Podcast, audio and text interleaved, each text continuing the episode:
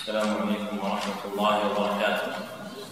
الحمد لله الذي جعل للعلم وصولا وسهل بها إليه وصولا وأشهد أن لا إله إلا الله وحده لا شريك له وأشهد أن محمدا عبده ورسوله صلى الله عليه وسلم ما أبرزت أصول العلوم وبين المنطوق منها والمفهوم. أما بعد فهذا المجلس السابع في شرح الكتاب الثامن من برنامج أصول العلم في سنته الأولى ثلاث وثلاثين بعد الأربعمائة والألف وأربع وثلاثين بعد الأربعمائة والألف. وهو كتاب التوحيد الذي هو حق الله على العبيد. لإمام الدعوة الإصلاحية في جزيرة العرب الشيخ محمد بن عبد الوهاب بن سليمان التميمي رحمه الله. المتوفى سنة ست بعد المئتين والألف. وقد انتهى من البيان إلى قوله باب من جحد شيئا من الأسماء والصفات الحمد لله رب العالمين والصلاة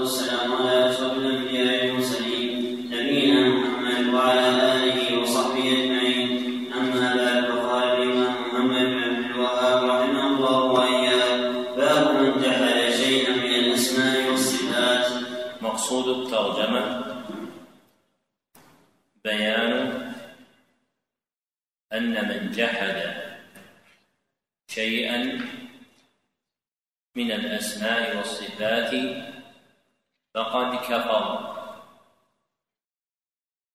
أو بيان حكمه. فإن من في الترجمة تحتمل أحد أمرين. أولهما أن تكون شرطية. وحذف جواب الشرط وتقديره فقد كفر. فسياق الكلام من جحد شيئا من الأسماء والصفات فقد كفر. وثانيهما أن تكون موصولة. بمعنى الذي فتقدير الكلام الذي جحد شيئا من الأسماء والصفات والمراد بيان حكمه. والأسماء والصفات المخصوصة بهذا الحكم هي الأسماء والصفات الإلهية لأنها المقصودة عند الإطلاق في كتب العقائد. والاسم الإلهي ما دل على الذات مع كمال متعلق بها. ما دل على الذات مع كمال متعلق بها. فاسم الرحمن يدل على ذات جعل هذا الاسم علما عليها ويدل على كمال مستكن فيه وهو الرحمة والصفة الإلهية هي ما دل على كمال متعلق بالله ما دل على كمال متعلق بالله كرحمته. فإنها صفة من صفاته لدلالتها على كمال من كمالاته. وجحد الأسماء والصفات نوعان. أحدهما جحد إنكار جحد إنكار وهو نفي ما أثبته الله لنفسه أو أثبته له رسوله صلى الله عليه وسلم. وهذا كفر أكبر. والآخر جحد تأويل. وهو ما يحمل عليه التأويل دون إرادة الإنكار. فيتعلق المتكلم فيه بشبهة دعته إلى التأويل إما بالنظر إلى مأخذ لغوي أو مورد عقلي أو غير ذلك. وإنما يكون الجحد تأويلا فيما أمكن وقوع الشبهة عند المتكلم فيه بما ذكره أما إن كان إنكارا مستورا بالتأويل فهذا يرد إلى الأول.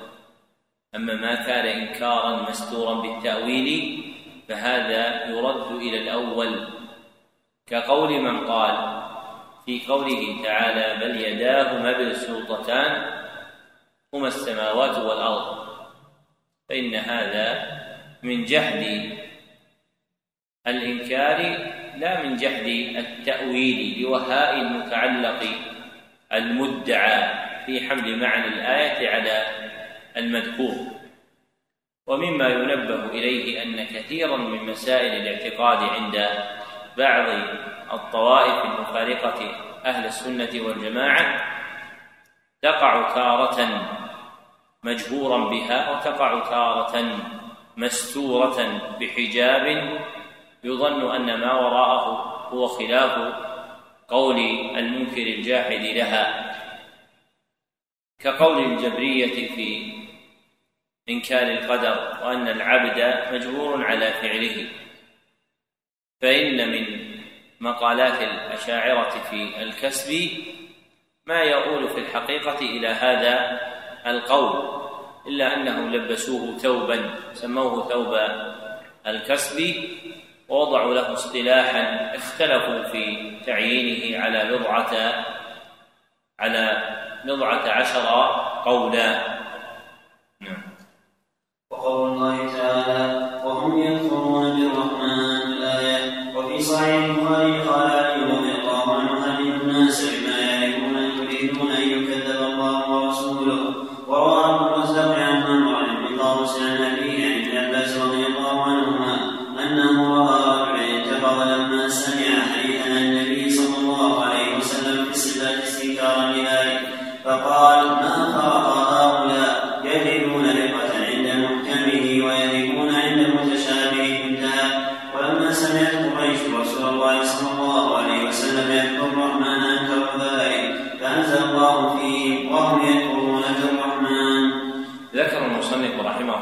الله لتحقيق مقصود الترجمة أربعة أدلة فالدليل الأول قوله تعالى وهم يكفرون بالرحمن الآية ودلالته على مقصود الترجمة في كون جحود اسم الرحمن كفرا في كون جحود اسم الرحمن كفرا.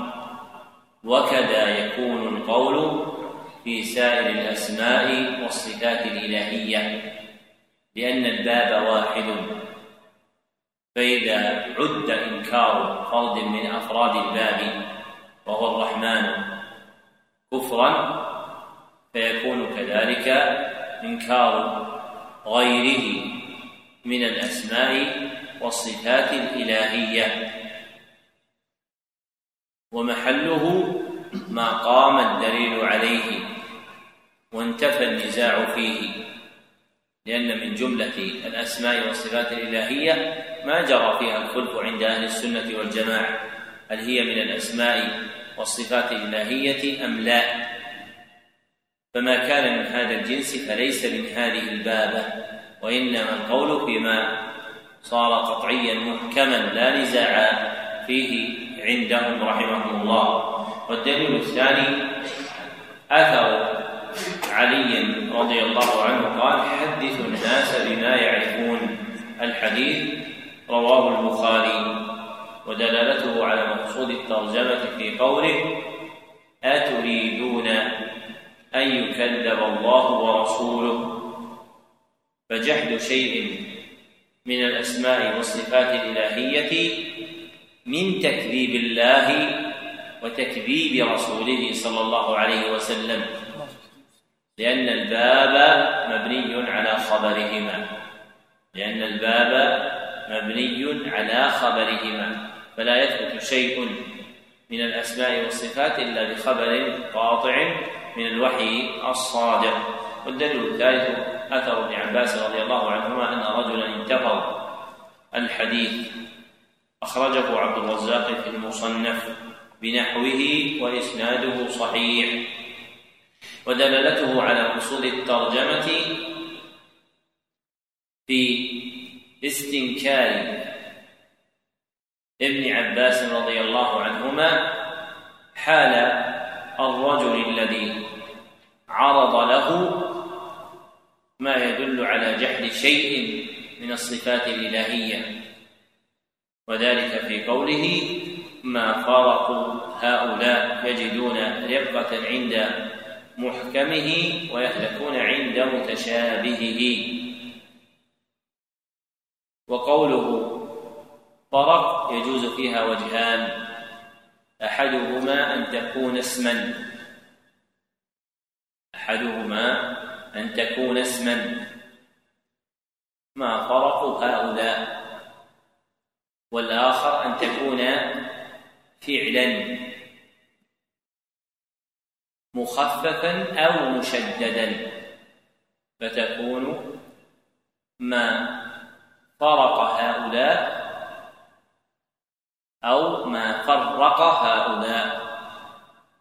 ما فرق هؤلاء أو ما فرق هؤلاء. والدليل الرابع أثر مجاهد رحمه الله في سبب نزول قوله تعالى وهم يكفرون بالرحمن رواه ابن جرير في تفسيره وإسناده ضعيف. ودلالته على مقصود الترجمة في كونه سببا لنزول الآية المذكورة ومن قواعد أسباب النزول أنها مراق موصلة إلى فهم الآية. فمعرفة سبب نزول الآية يعين على فهمها. ذكره أبو العباس ابن تيمية الحفيد رحمه الله في مقدمة أصول التفسير. فيه مسائل الأولى عدم الإيمان بشيء من الأسماء والصفات. الثانية كيف؟ كيف عدم الإيمان بشيء من الأسماء والصفات؟ هو الباب إيش؟ باب من؟ جحد. يعني في الرد على من جحد فكيف يقول عدم الإيمان بشيء من الأسماء والصفات؟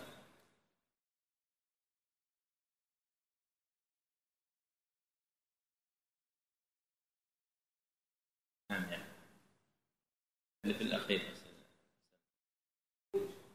إيش؟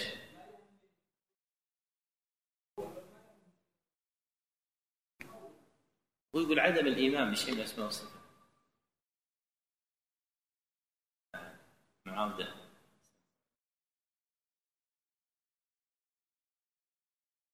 منين جبت من كلام هذا؟ لا من المسألة. المسألة الأولى. يعني عدم الإيمان بسبب شيء يتعلق بالأسماء والصفات وهو جحدها يعني تقدير الكلام عدم الإيمان بسبب لأن الباء سببية. عدم الإيمان بسبب شيء يتعلق بالأسماء والصفات وهو الجحد يعني إذا وجد الجحد فإن الإيمان ينتفي. ولغموض هذه الجملة عمد بعض حفدة المصنف. كالعلامة عبد الله بن حسن آل الشيخ رحمه الله إلى زيادة انتشرت في النسخ التي بأيدي الناس وهي عدم الإيمان بجحد شيء من الأسماء والصفات. أحد معكم مع النسخة هذه؟ هذه النسخة أكثر نسخة موجودة بأيدي الناس كذلك لكن نسخة المصنف عدم الإيمان بشيء من الأسماء والصفات. ومعناها هو هذا الذي أرادوه. نعم. ثانيا تفسير آية الرعد الثالثة ترك التحريف بما لا يفهم السامع. الرابعة ذكر إلا أنه يلغي إلى تكذيب الله ورسوله ولو لم يتعمد المنكر. الخامسة كلام من عباس بما استنكر شيئا من ذلك.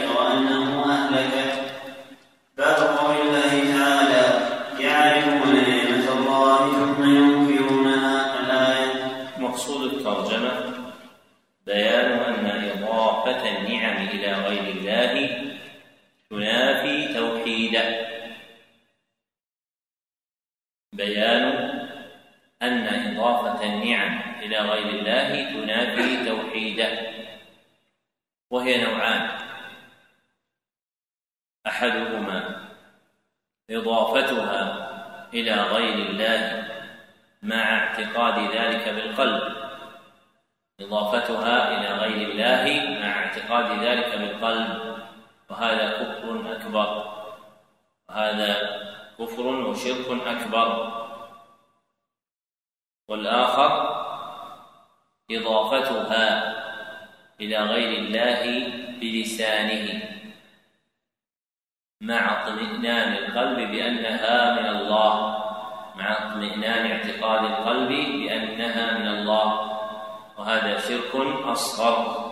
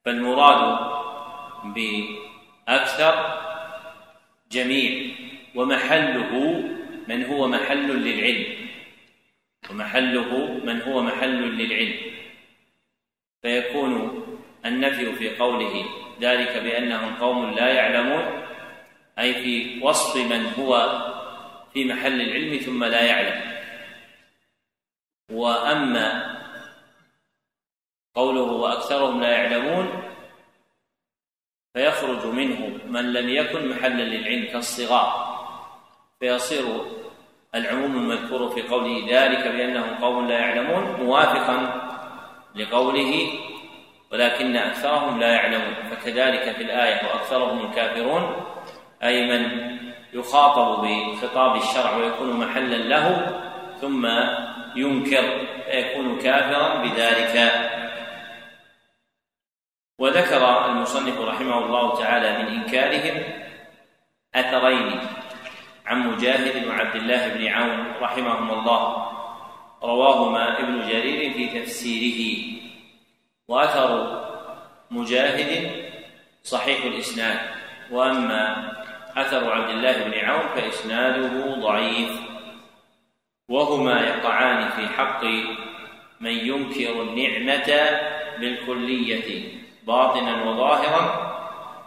وفي حق من ينكرها ظاهرا لا باطنا.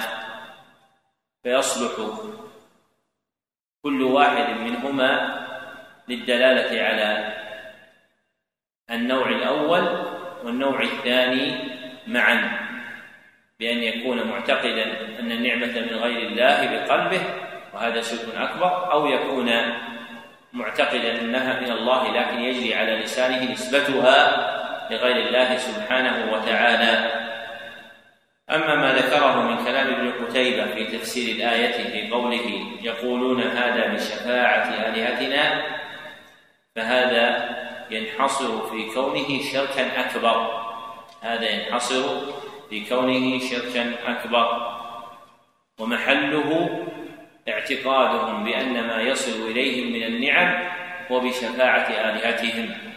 ومحله اعتقادهم أن ما يصل إليهم من النعم هو بشفاعة آلهتهم. والدليل الثاني حديث زيد بن خالد رضي الله عنه. أن الله تعالى قال الحديث متفق عليه وقد تقدم. وسلف بيانه في باب ما جاء في الاستسقاء بالانواع وذكرنا أن الذي وقع منهم هو إيش؟ هو كفر أصغر لانهم نسبوا النعمة إلى غير الله عز وجل فإنهم قالوا مطرنا بنوء كذا وكذا أي بسبب ولم يقولوا أمطرنا نوع كذا وكذا فلم يضيفوا الإيجاد إلى غير الله وإنما جعلوه سببا. ومن هذا الجنس ما يجري في كلام الناس كان كانت الريح طيبة والملاح حادقا أو كان الجو صافيا والطيار ماهرا فإنها من باب واحد تضاف فيها النعم إلى غير الله عز وجل.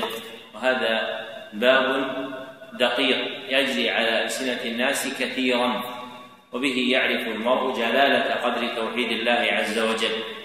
وأن دوام التماس تحقيقه يحمل العبد على رعاية الألفاظ التي يطلقها فربما جرى على لسانه نسبة شيء من النعم إلى الله عز وجل إلى غير الله عز وجل.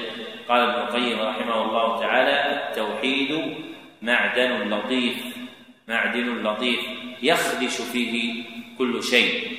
يعني أن أي شيء يخل به يظهر على يظهر عليه أثره. فما يتجارى على ألسنة الناس بسبب كذا أو كذا أو كذا هو من هذا الباب لكن المتنبه إلى ذلك منهم قليل والغافل كثير. ومن لطائف الحكايات أن رجلا قدم إلى العلامة حمود بن عبد الله التويجري رحمه الله كتابا اسمه الثروة البترولية وأثرها في التنمية.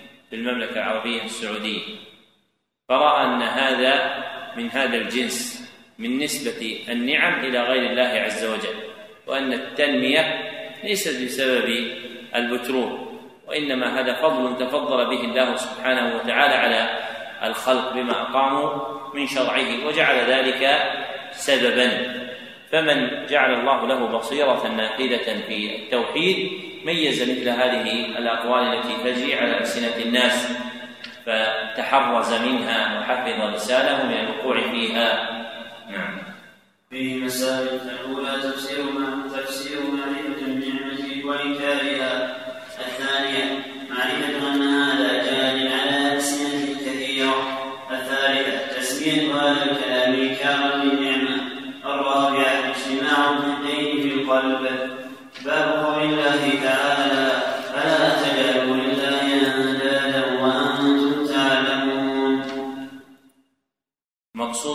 الترجمة بيان النهي عن جعل الأنداد لله. بيان النهي عن جعل الأنداد لله. والأنداد جمع ند. والند ما اجتمع فيه معنيان. هما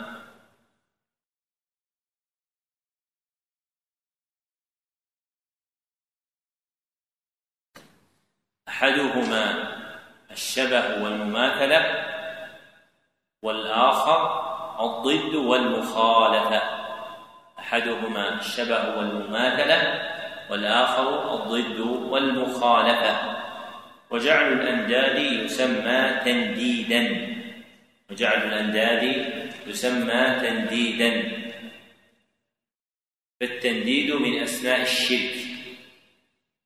وهو قسمان هما قسمان الشرك. وهما وهو قسمان هما قسمان الشرك باعتبار قدره فالأول تنديد أكبر. تنديد أكبر. وهو جعل شيء من حق الله لغيره يزول معه أصل الإيمان. والآخر جعل شيء من حق الله لغيره يزول معه كمال الإيمان. فالأول يسمى أكبر والثاني يسمى أصغر. ومن الثاني ما ساق المصنف دلائله في هذا الباب. ومن الثاني ما ساق المصنف دلائله في هذا الباب. من الألفاظ التي تجري على الألسنة. قال رضي الله في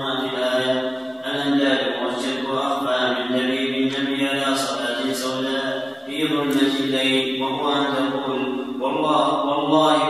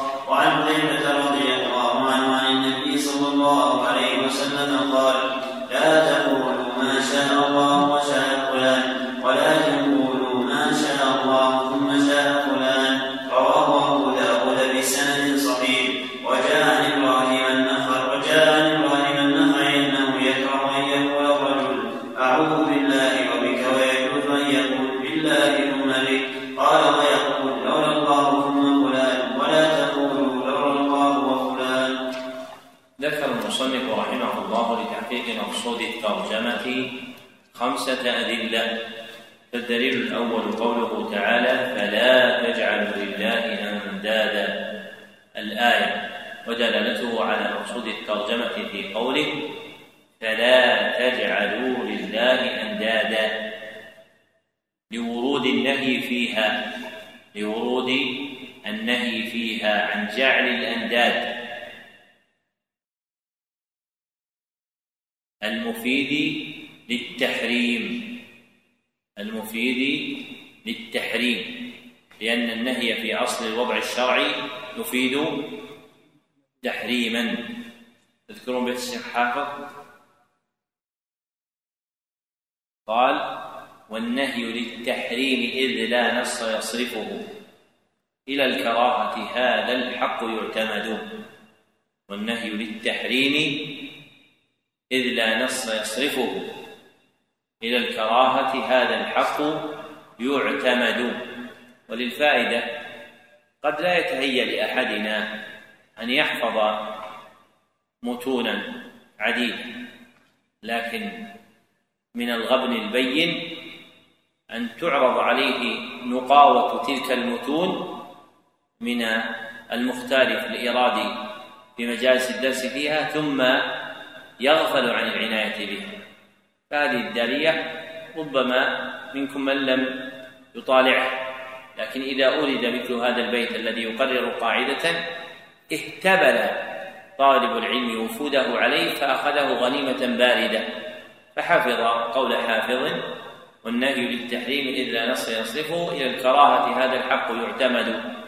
وربما تسمع بيتا طيارا في مجلس يتضمن قاعدة نافعة.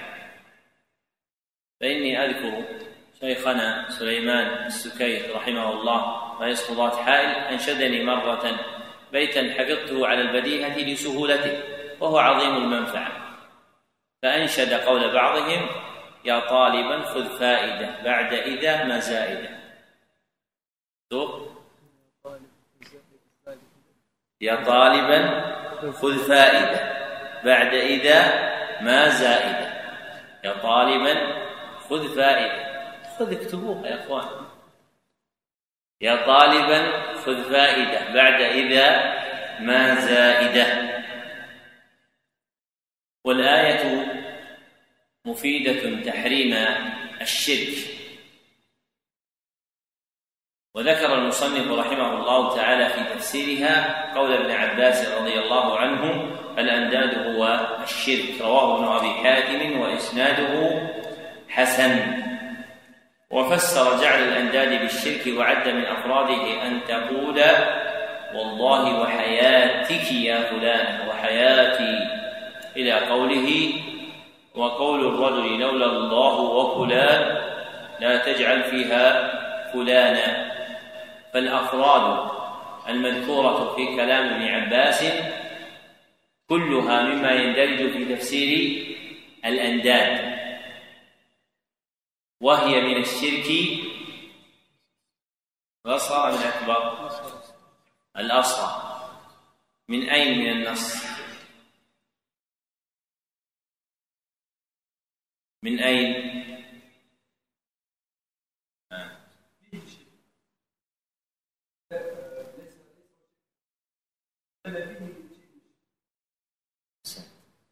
لقوله فيه وهي من الشرك الأصغر لقوله فيه هي به شرك.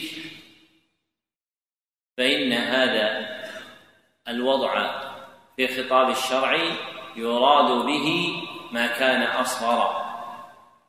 ومنه فيما تقدم حديث في صحيح مسلم اثنتان في الناس هما بهم كفر.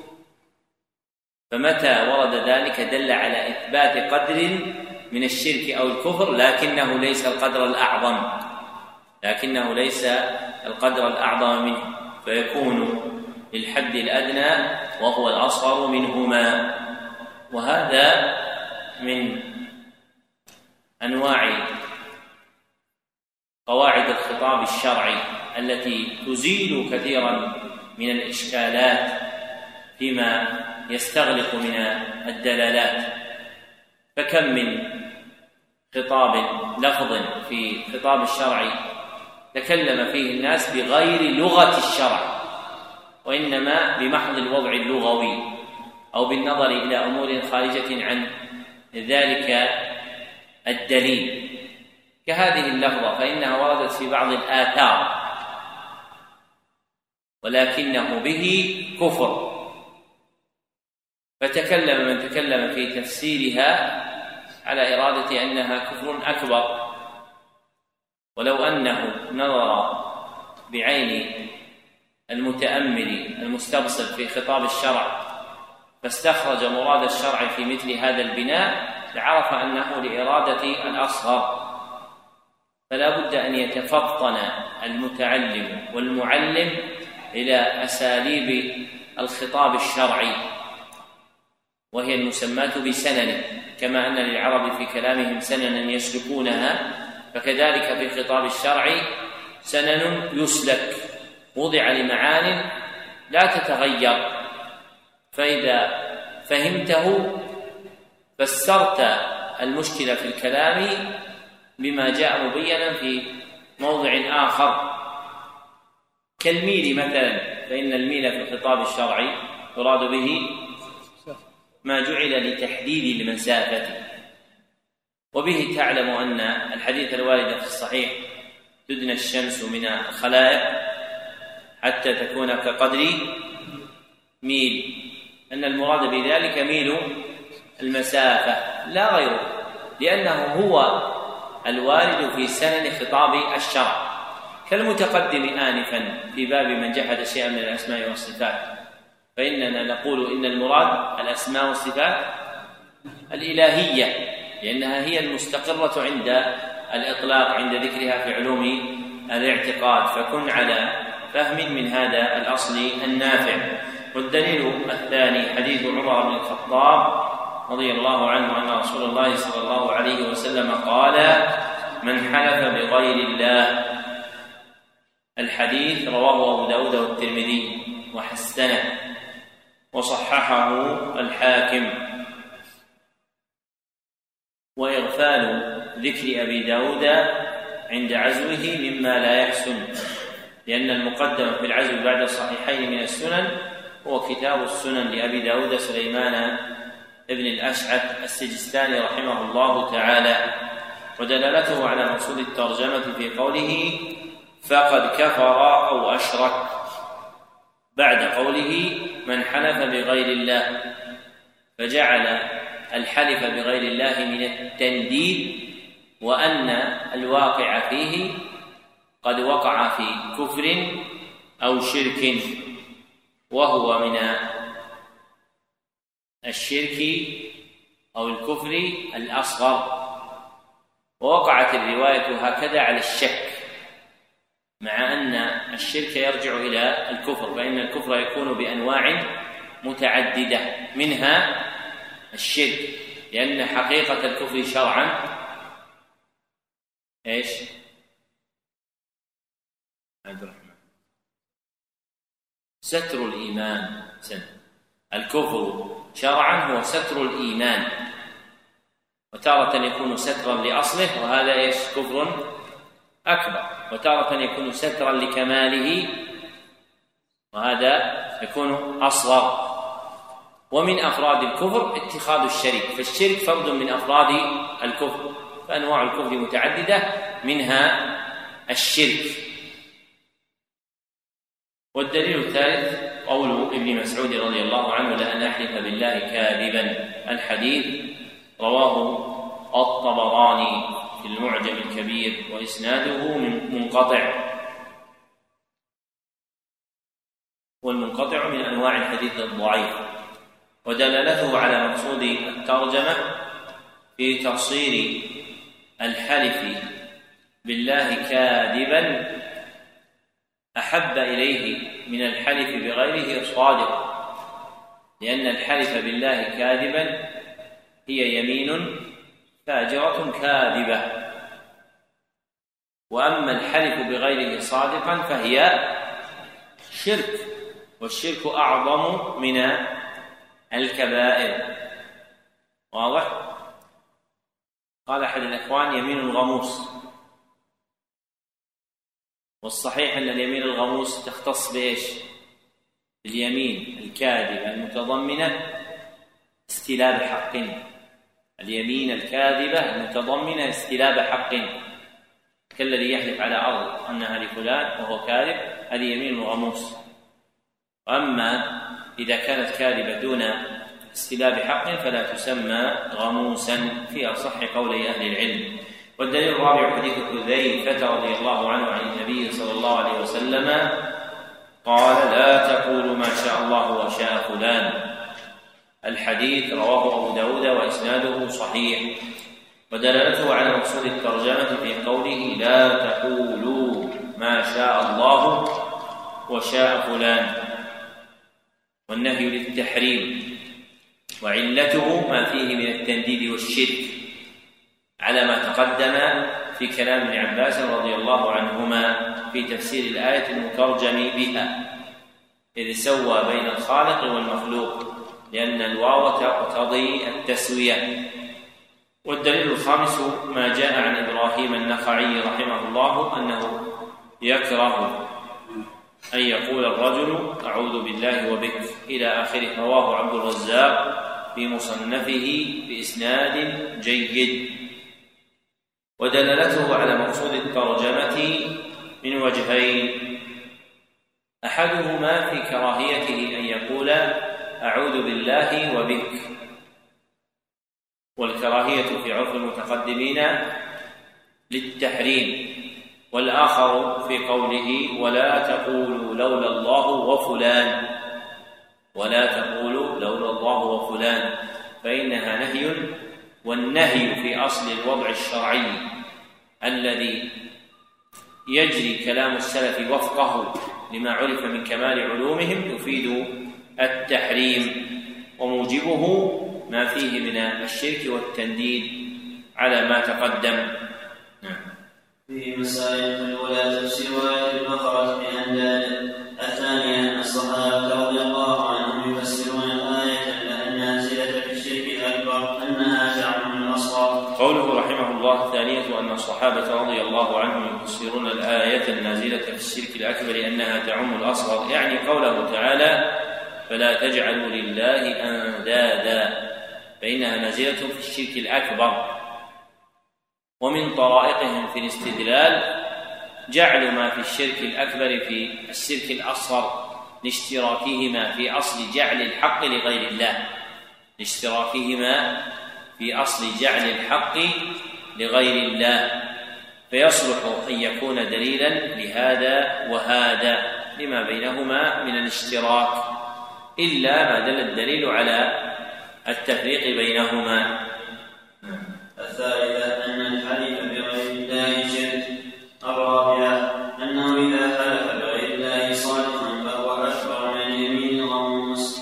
الخامسة الفرق بين الواو وثم في اللفظ. قوله رحمه الله الفرق بين الواو وثم في اللفظ لأن الواو لمطلق الجمع. فهي تقتضي الاشتراك والتسوية لأن الواو لمطلق الجمع فهي تقتضي الاشتراك والتسوية.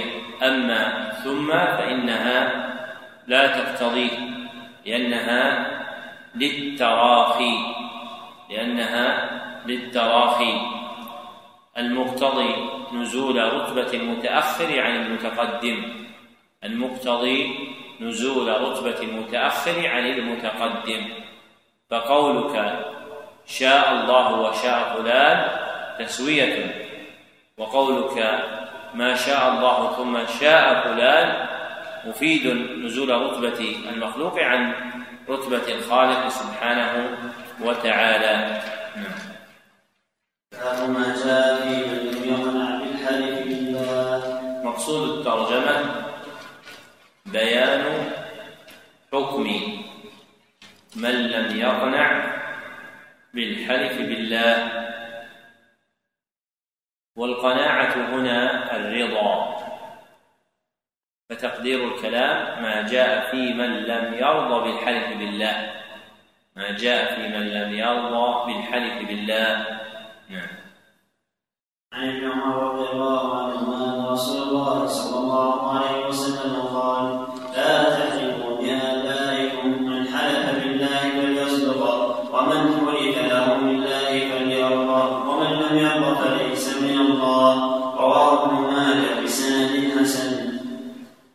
ذكر المصنف رحمه الله لتحقيق مقصود الترجمة دليلا واحدا. هو حديث عبد الله بن عمر رضي الله عنهما أن رسول الله صلى الله عليه وسلم قال لا تحلفوا بآبائكم. الحديث رواه ابن ماجه وإسناده قوي. ودلالته على مقصود الترجمة في قوله ومن حلف له بالله فليرضى. أي فليقنع. ثم قال مبينا حكمه ومن لم يرضى فليس من الله. ثم قال مبينا حكمه ومن لم يرضى فليس من الله. وهذا شاهد الحديث للترجمة. فمن لم يقنع بالحلف بالله فليس من الله في شيء. وقوله فليس من الله تدل على براءة الله منه. قوله فليس من الله تدل على براءة الله منه. كما قال تعالى لا يتخذ المؤمنون الكافرين أولياء من دون المؤمنين. ومن يفعل ذلك فليس من الله في شيء. أي انقطعت الصلة بينه وبين الله. أي انقطعت الصلة بينه وبين الله. فبرئ الله منه فبرئ الله منه وهذه حال الكافرين. وهذه حال الكافرين. وموردها في الحديث ألا يرضى بالله محلوفا به. وموردها في الحديث ألا يحل ألا يرضى بالله محلوفا به. فمن لم يرضى بالله محلوفا به فهذا إيش؟ هذا كافر هذا كافر. وهذا هو معنى هذا الحديث. هذا هو معنى هذا الحديث الذي اختلف شراح التوحيد خاصة وشراح الحديث في بيان معناه. لكن دلالة الخطاب الشرعي تدل على ذلك. كما في الآية المذكورة. فمن لم يرضى بالله محلوفا فهو كافر بالله. مثل إيش؟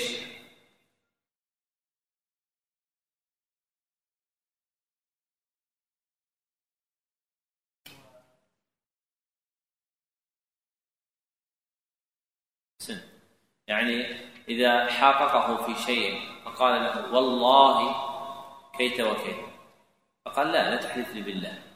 احلف بفلان بالبدوي أو بالجيلاني أو بغير ذلك. فهذا كافر بالله سبحانه وتعالى لأنه لم يرضى به محلوفا. فهو من جملة جحد الله عز وجل وإنكاره.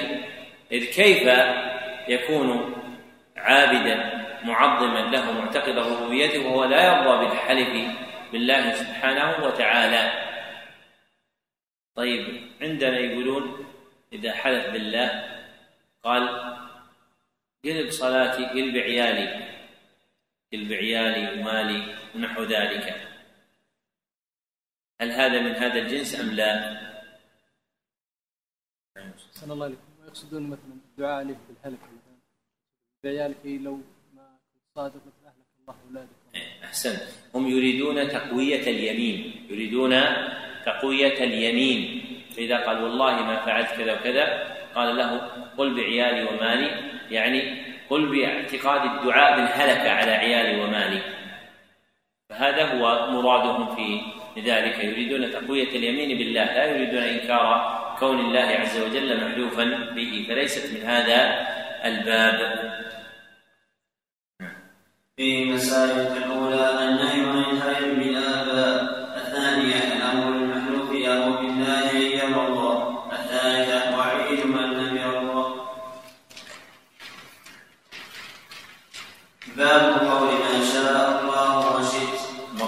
الترجمة بيان حكم قول ما شاء الله وشئت. بيان حكم قول ما شاء الله وشئت. نعم. عن قتيبة أن يهوديا أتى النبي صلى الله عليه وسلم فقال إنكم تشركون تقولون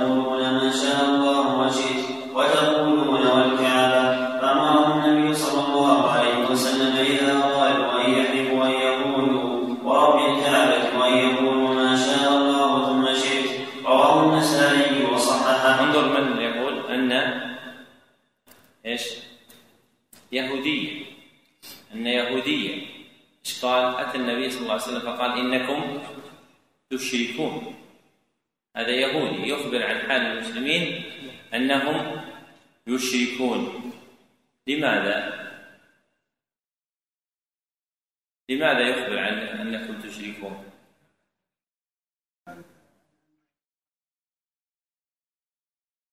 إيه جيد لكن هو لماذا يقول هذا؟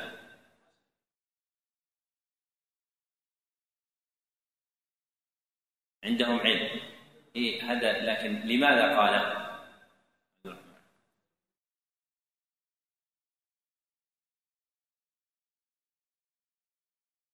إيه يعني أراد إيش؟ أراد الغض من دعوة النبي صلى الله عليه وسلم والطعن فيها. أنكم أنتم مع هذه الدعوة تشركون فهو لا يريد النصر للمسلمين. وبيان الحق في الشرك. وإلا لو كان كذلك لدخل في في الإسلام ولكنه له له مرمى بعيد في ما يقوله. ولذلك قد يجري الحق على لسان أحد. هو لا يريد الحق. إنما يريد الشر. إنما يريد الشر.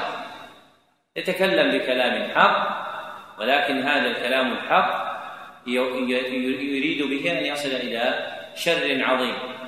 فيظن بعض الناس أن كل متكلم بالحق مراده الحق. لا. هناك من يتكلم بالحق وليس مراده الحق وإنما مراده الشر. كأن يعد الإنسان مساوي رجل أو نظام أو دولة أو حكومة وتكون هذه المساوئ مقطوعا بوجودها لا يختلف بذلك عاقلان ولا يتناطح تتناطح عنزان ولكن الكلام الذي يريده ليس الحق. وإنما له مقاصد وراء هذا هذا الكلام. ولهذا يقول ابن القيم رحمه الله تعالى والكلمة الواحدة يتكلم بها رجلان يريد بها أحدهما محض الحق ويريد بها الآخر أبطل الباطل. ويدل على كل سيرته وما يدعو إليه. الكلمة قال ويدل على كل سيرته وما يدعو إليه. طالب العلم ينبغي أن يتعرف طريقة أهل العلم رحمهم الله تعالى في وزن كلام المتكلمين وأن الكلام الحق إذا صدر من أهل الحق ويراد به الحق فهذا على العين والرأس. وأما إذا ورد من غيرهم فهذا من جنس التلبيس وهو الذي وقع فيما وقع في فتنة عثمان رضي الله عنه. وقد روى ابن سعد بسند صحيح عن معبد الجهني رضي الله عنه عن عبد الله بن معبد الجهني رضي الله عنه أنه قال لا أعين على دم خليفة بعد عثمان. فقال له رجل رحمك الله يا أبا معبد وهل أعنت على دمه؟ يعني يقول استغرب يقول ما أعرف ما أذكر أني كنت مع هؤلاء. فقال إني أرى عد مساوئه إعانة على دمه إني أرى عد مساوئه إعانة على دمه. هذا المتكلم صحابي رضي الله عنه. غير موجود في زماننا. لا ينتظر عطيات ولا شيء ولا مدح ولا ثناء لكنه يبين الدين. الإنسان إذا أراد أن يسلم له دينه ينظر فيما كان عليه السلف رحمهم الله تعالى. فإن الأحياء لا تؤمن عليهم الفتنة. والإنسان إذا أراد الحق فإنه ينبغي أن يسلك طريق الحق. فإن الحق قد يوصل إليه بطريق الباطل لكن المطلوب شرعا أن يوصل إليه بطريق الحق. فمثلا إذا نصب في الناس إمام ظالم فهناك طريق للحق في إصلاحه وهناك طريق للباطل في إصلاحه. فالمأمور به أن يسلك الإنسان الطريق الشرعي في إصلاحه. وأما الطريق غير الشرعي فهذا لا يأتي على الناس بخير. وإن زينه المتكلمون تأتي بعض الناس أن تستغرب مثل هذا المتكلم كيف يقول هذا الكلام؟ يقول إذا قامت ثورة فمات فيها واحد في المئة فهم شهداء عند الله ليعيش تسعة وتسعين في المئة. طيب واحد في المئة شهداء عند الله وش اللي يدريك؟ ما الذي يعلمك أن واحد في المئة دول شهداء عند الله عز وجل؟ وهل دم امرئ مسلم هين عند الله عز وجل؟ ولذلك الإمام أحمد رحمه الله تعالى لما أراده بعض الفقهاء على ما أرادوه في أمر السلطان قال إلا الدماء الدماء. يعرف خطأها عند الله سبحانه وتعالى. في صحيح البخاري من حديث عبد الله بن عمر رضي الله عنهما أن النبي صلى الله عليه وسلم قال لا يزال المؤمن في فسحة من دينه ما لم يصب دما. إيش؟ حرام. هذا أمر عظيم دم المسلم. دم المسلم عند الله عز وجل عظيم. فلذلك الذي يعرف قدر هذا الأمر ما يتهاون به لكن الذي لا يعرف قدره يتهاون يتهاون به. لذلك كان آباؤنا ومن مضى يعظمون هذا الأمر.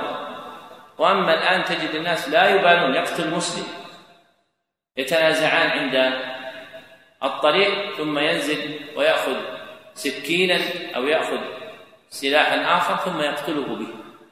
في أمر يسير. وكانوا يعدون أن من الحماقة إذا اختصموا أن يأخذ الإنسان سلاحا كسكين أو ما فوق.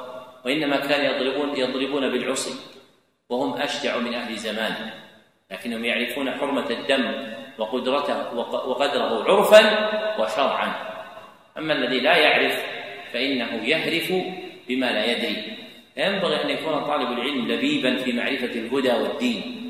وأن الحق الذي أراده الله منا أن ننصب الحق وننصره بالحق. لا أن ننصب الحق وننصره بالباطل. وأنت كلمتك وحركتك محسوبة عليك. ليس عند الخالق وإنما عند الخالق سبحانه وتعالى. هذه محسوبة عند الخالق. أما الخلق لا يضرون ولا ينفعون ولا يزيدون ولا ينقصون ولا يكرمون ولا يذلون. فإن المعطي المانع الضار النافع هو الله سبحانه وتعالى. نعم. ولو عن ابن عباس رضي الله عنهما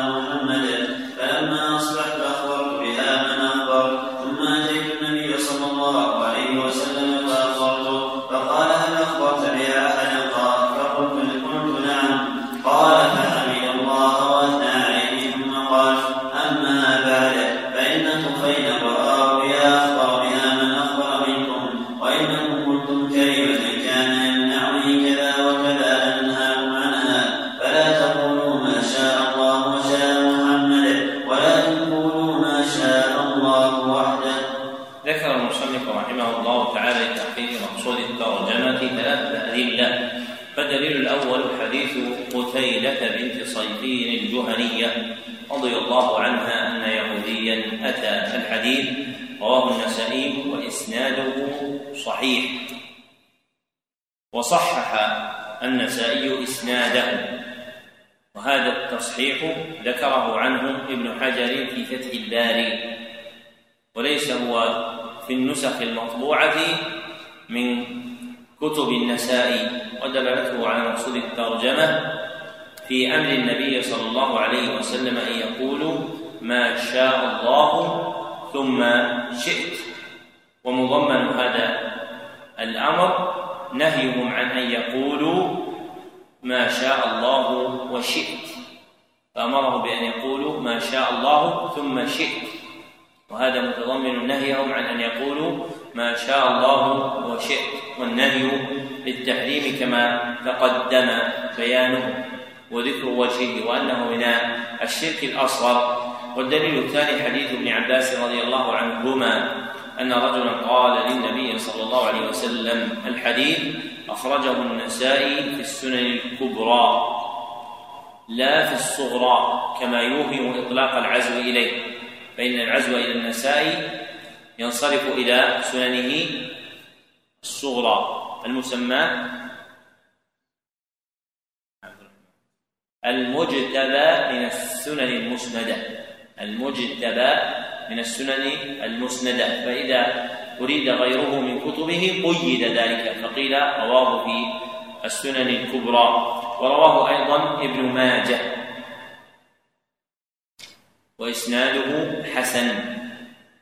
ودلالته على مقصود الترجمة في ثلاثة أوجه. أحدها في قوله أجعلتني لله ندا. أحدها في قوله أجعلتني لله ندا. أي بقولك ما شاء الله وشئت. والتنديد هنا شرك أصغر. كما تقدم في معنى التسوية. وثانيها أن الاستفهام استنكاري. أن الاستفهام استنكاري فهو إنكار لمقالته فهو إنكار لمقالته. وثالثها في قوله ما شاء الله وحده في قوله ما شاء الله وحده بتقرير انفراد الله عز وجل في وحدانية المشيئة بتقرير انفراد الله عز وجل في وحدانية المشيئة. والدليل الثالث حديث الطفيل بن سخبرة رضي الله عنه. أخي عائشة أم المؤمنين لأمها قال رأيت كأني أتيت الحديث رواه ابن ماجه وإسناده صحيح. ودلالته على مقصود الترجمة من وجهين. أحدهما في قوله فلا تقولوا ما شاء الله وشاء محمد فلا تقولوا ما شاء الله وشاء محمد.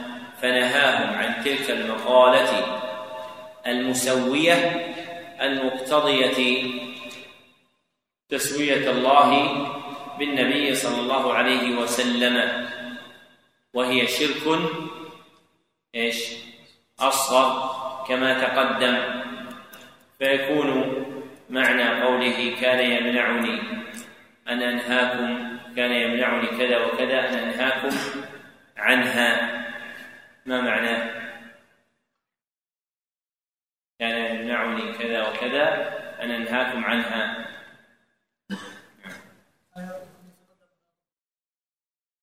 حياؤه أن يتقدم على ربه سبحانه وتعالى.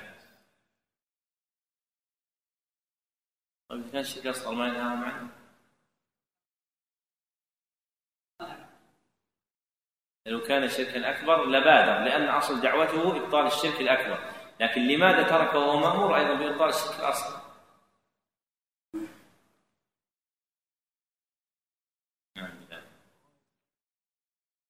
في عدم التقدم بالنهي. يعني لزوم الأدب مع الله سبحانه وتعالى في عدم التقدم بنهيهم قبل أمر الله. بعدم التقدم بنهيهم قبل أمر الله. وهذا هو الذي أراده الأخ عندما قال حياء من الله فإنه وقع التصريح بذلك أنه حياء عند أحمد ومسنده وليس المعنى الحياء حياء من المخلوقين وإنما حياء من الله أن يتقدم بين يديه بنهيهم عن شيء قبل أن يأمره الله عز وجل بذلك. نعم. في مسائل الأولى معرفة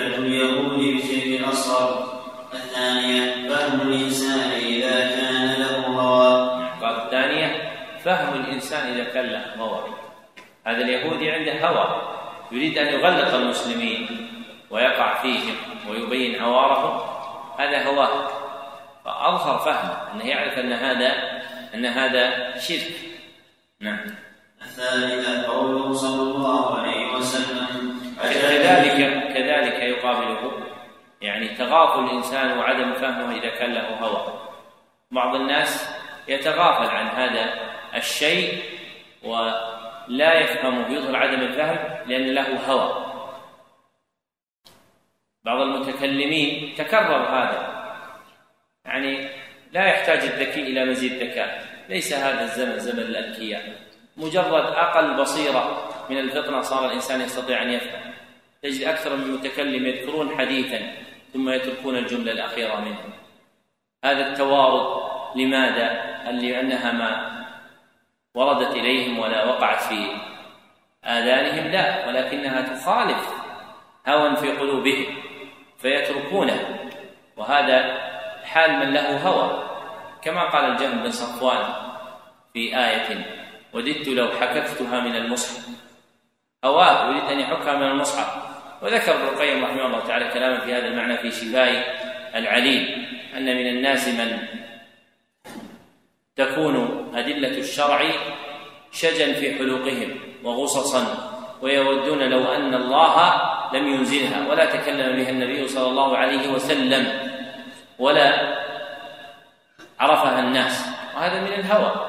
ويذكر لأحد الإخوان أنه تناقش مع أحدهم من كبار السن في أمر الولاء والبراء فذكر له الأخ آية مفرقة بين من حارب وعاد وبين من أحسن وعاهد.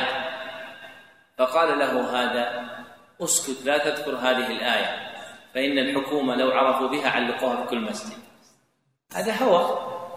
هذه الآية في كل في كل مصحف في كل مسجد موجودة ولكن هكذا الهوى يصنع بأهله. ولذلك من علامات أهل السنة كما ذكر جماعة من السلف أنهم يذكرون ما لهم وما عليهم. يذكرون الدليل الذي لهم ويذكرون الدليل الذي عليهم ويبينون ما تدل عليه دلائل الشرع في التوفيق بين هذا وذاك. الثالث قوله صلى الله عليه وسلم أجعلتني لله ندا. فكيف بمن قال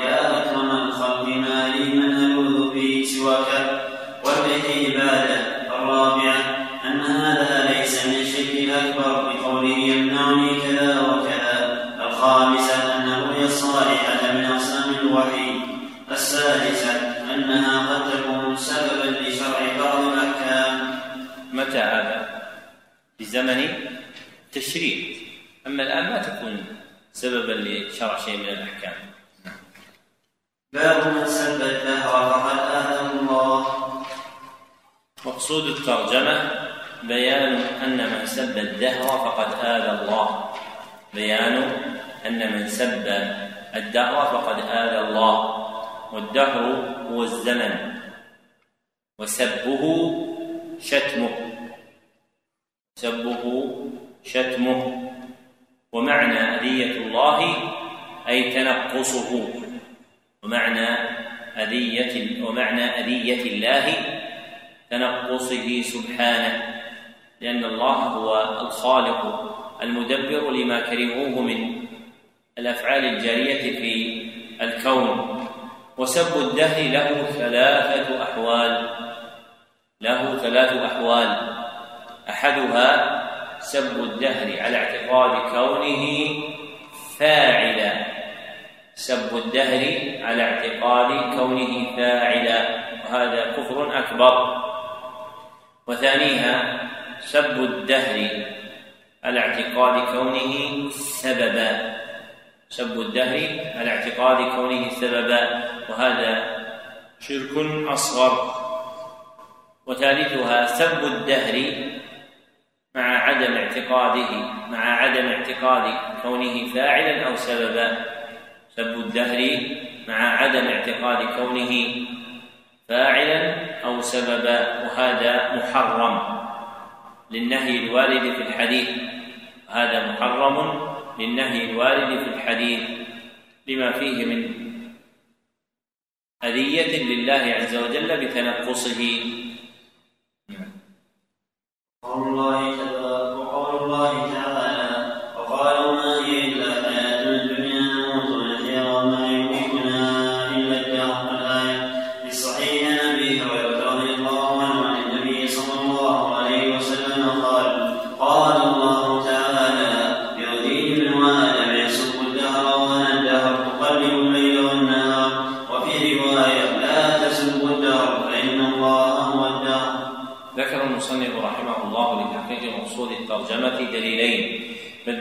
الأول قوله تعالى وقالوا ما هي إلا حياتنا الدنيا الآية ودلالته على مقصود الترجمة في قوله وما يهلكنا إلا الدهر وهو خبر عن فئام من مشركي العرب المنكرين للمعاد وهو خبر عن فئام من مشرك العرب من منكر المعاد.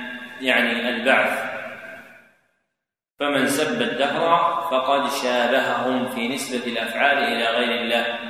فمن سب الدهر فقد شابههم في نسبة الأفعال إلى غير الله عز وجل. فيكون قد وقع في فعل من أفعال أهل الكفر. فيكون قد وقع في فعل من أفعال أهل الكفر والشرك. وقد يكون أكبر أو أصغر على ما تقدم. والدليل الثاني حديث أبي هريرة رضي الله عنه أن رسول الله صلى الله عليه وسلم قال قال الله تعالى يؤذيني ابن آدم. الحديث متفق عليه ودلالته على مقصود الترجمة من وجهين أحدهما في قوله قال الله تعالى يؤذيني ابن آدم. يسب الدهر. فجعل مسبة الدهر من أذيته سبحانه. فجعل سب الدهر من أذيته سبحانه. وأذيته سبحانه وتعالى كبيرة من الكبائر. قال الله تعالى إن الذين يؤذون الله ورسوله لعنهم الله في الدنيا والآخرة وأعد لهم عذابا مهينا. والآخر في قوله صلى الله عليه وسلم لا تسبوا الدهر فإن النهي للتحريم. ومعنى قوله فأنا الدهر وفي الرواية الثانية فإن الله هو الدهر يفسره قوله في الحديث أقلب الليل والنهار أقلب الليل والنهار أي أصرف أحوالهما ووقائع الدهر فيهما. ويبينه ما وقع في الصحيحين من قوله في الحديث بيد الأمر. بيد الأمر يعني بيد التدبير. بيد التدبير. نعم فيه مسائل الأولى النهي عن سب الدهر. الثانية تسميته ولد تسميته ولد الله الثالثة التأمل في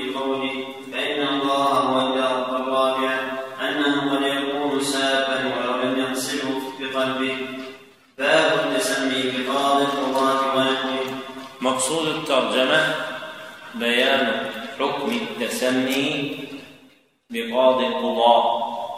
بيان حكم التسمي بقاضي القضاء ونحوه كملك الملوك وحاكم الحكام وسيد السادات.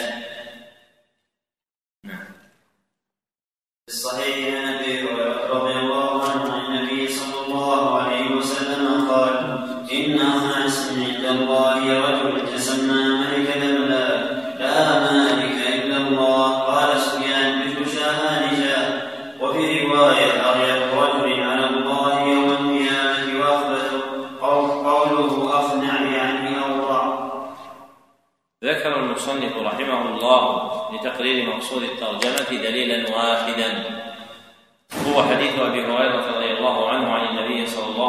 وسلم قال إن أخنع اسم الحديث متفق عليه.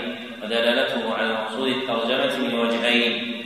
أحدهما في قوله إن أخنع اسم عند الله.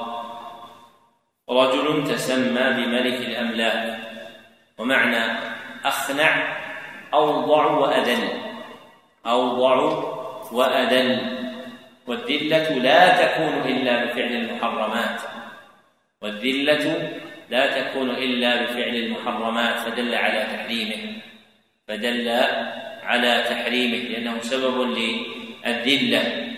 والآخر في قوله أغيظ رجل على الله يوم القيامة. أغيظ رجل على الله يوم القيامة وأخبثه والغيظ أشد الغضب واشتداد الغضب.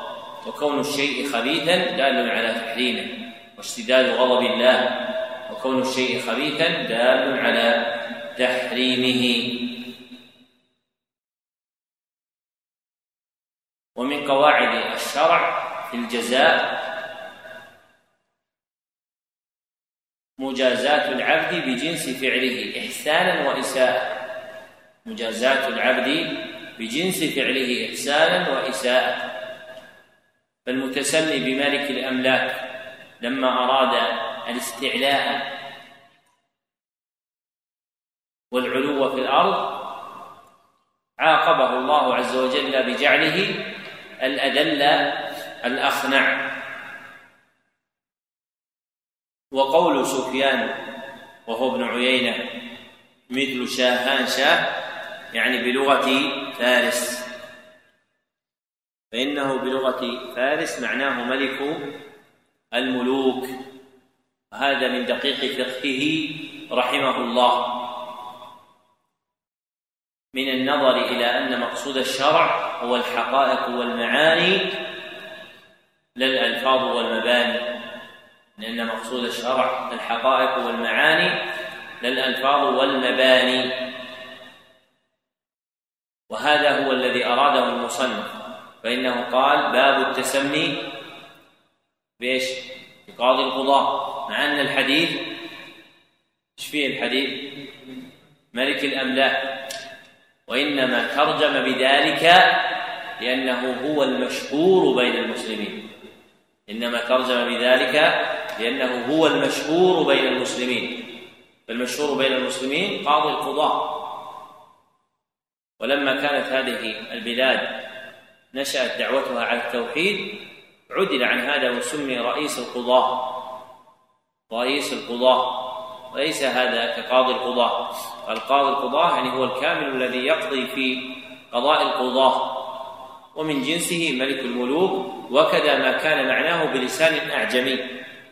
وهذا يفيد الاحتراز من الألقاب الأعجمية أن تقع على مخالفة الشرع. مثل قولهم المهاتما غاندي. المهاتما غاندي. فإن المهاتما لقب يفيد اتصال المخلوق بالخالق وأن هذا المسمى به له نوع ألوهية سمى بها عن بقية الخلق. فينبغي أن يحترز الإنسان من الألقاب ولا يتوسع فيها ولا سيما الألقاب الأعجمية. وأصل جنس العرب لا يميلون إلى الألقاب ولا يرفعون إليها رأسا لكن لما ضعفت عروبتهم وخالط ذلك ضعف دينهم ابتلي ابتلوا بالميل إلى الألقاب والبحث عنها. في الرؤساء في الحكم والسياسة والرؤساء في العلم والدراية. ففننوا أنواعا من الألقاب حتى صار كثير منها لا حقيقة له. قال محمد بن إسماعيل الصنعاني تسمى بنور الدين وهو ظلامه وهذا بشمس الدين وهو له كسف يعني هذا يتسمى بنور الدين وهو ظلام وهذا شمس الدين وهو كسف الدين على الحقيقة نعم. في مسائل الأولى النهي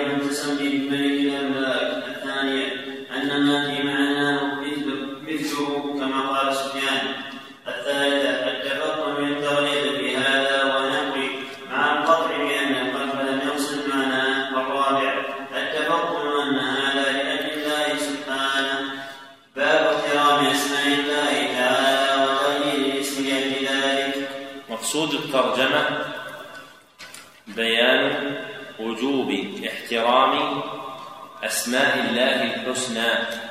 بيان وجوب احترام أسماء الله الحسنى. وتغيير الاسم لأجل احترامها. وتغيير الاسم لأجل احترامها تحقيقا للتوحيد وحفظا له. والاحترام هو رعاية الحرمة وتوقير الجناب. رعاية الحرمة وتوقير الجناب. عن أبي جريج رضي الله عنه أنه كان يكنى ابا الحكم فقال النبي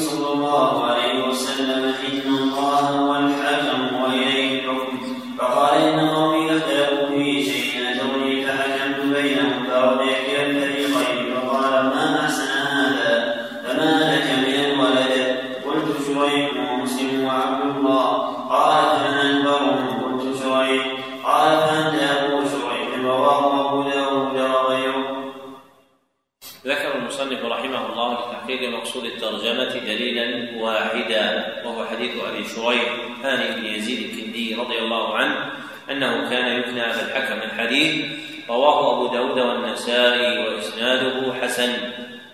ودلالته على مقصود الترجمة في تغيير الرسول صلى الله عليه وسلم كنية هانئ من أبي الحكم إلى أبي شريح. وإنما غيره احتراما لاسم الله عز وجل لأنه لم ترد به العلمية المحضة لأنه لم ترد به العلمية المحضة وإنما أريد به علمية مقترنة بوصف وإنما أريد به علمية مقترنة بوصف وهذا الوصف لله عز وجل فهو الذي له الحكم. قال الله تعالى إن الحكم إلا لله. فغير الاسم توقيرا لجناب الله وتعظيما لشأنه. فإن خلا الاسم من إرادة ذلك وكان علما محضا ارتفع المحذور. ارتفع المحذور. واضح؟ إذا وقعت الخصومة بين الرجل والمرأة بماذا أمر الله؟ فابعثوا حكما من أهله وحكما من أهلها هذا في الظاهر يتوهم بعض الناس أنه مخالف للحديث وليس كذلك. إنما أريد وصف الفعل ولم يجعل وصفا للفاعل ملازما له. وهذا الرجل جعل الوصف ملازما له. ما الدليل على أنه جعل ملازم له؟ الحديث من ألفاظ الحديث قوله إن قومي إذا اختلفوا في شيء. قوله إن قومي إذا اختلفوا في شيء أتوني فحكمت بينهم. بعدين فرضي كل كلا الفريقين. وأسماء الله باعتبار اختصاصها به نوعان. وأسماء الله باعتبار اختصاصها به نوعان. أحدهما أسماء تختص به. لا تكون لغيره. مثل مثل الله والرحمن والأحد. هذه مختصة بالله عز وجل. والآخر أسماء تكون له ولغيره. تكون له ولغيره. مثل مثل العزيز والرؤوف والرحيم. فإنها تكون للخالق والمخلوق. فإنها تكون للخالق والمخلوق لكن للخالق منها كمال يليق بجلاله وللمخلوق منها كمال يناسب حاله ولكن للخالق منها كمال يليق بجلاله وللمخلوق منها كمال يناسب حاله. قال الله تعالى وهو العزيز الحكيم. وقال تعالى يا أيها العزيز في قصة يوسف. فالعزه التي لله تليق بجلاله والعزة التي لذلك الملك تناسب حاله. وإطلاق أسماء وإطلاق ما كان من الجنس الثاني له درجتان. إحداهما إرادة كونه علما محضا. إرادة كونه علما محضا. أو مفيدا أصل الصفة. أو مفيدا أصل الصفة لا كما لها. فهذا جائز. والثاني ما يراد به الوصف. ما يراد به الوصف المحض. أو يجعل للمخلوق فيه فوق ما له. أو يجعل للمخلوق فيه فوق ما له. وهذا محرم. وهذا محرم. واضح؟ هذه تطبيقات القاعدة. في بعض مجالس الدرس يمكن بعضكم حضرها الآن هناك أحياء في المملكة وغيرها مثل حي الرحمانية ما حكم هذا الاسم لماذا؟ سنة. لا يجوز لأن اسم الرحمن مختص بالله سبحانه وتعالى فما يشتق منه يرجع إليه عز وجل ولا يكون لغيره هناك أحياء اسمها العزيزية. ما حكمها؟ لماذا؟ نعم. لأن اسم العزيز يجوز إطلاقه على غير الله عز وجل.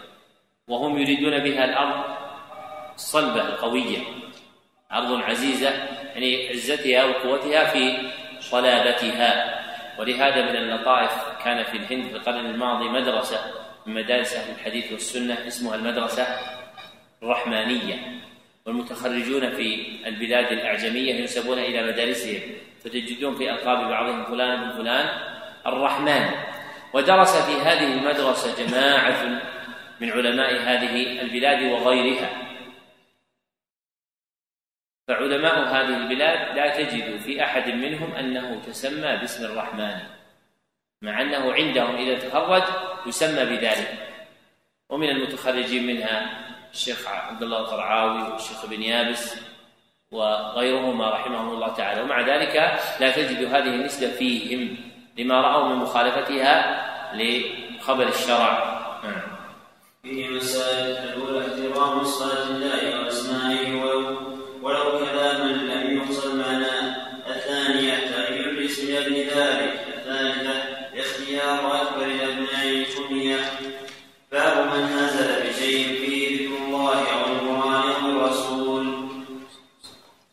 مقصود الترجمة بيان أن من هزل بشيء فيه ذكر الله أو القرآن أو الرسول فقد كفر.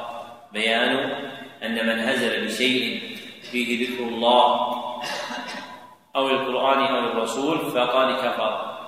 أو بيان حكمه أو بيان حكمه. فإن من في الترجمة يجوز فيها وجهان. فإن من في الترجمة يجوز فيها وجهان. أحدهما أن تكون شرطية.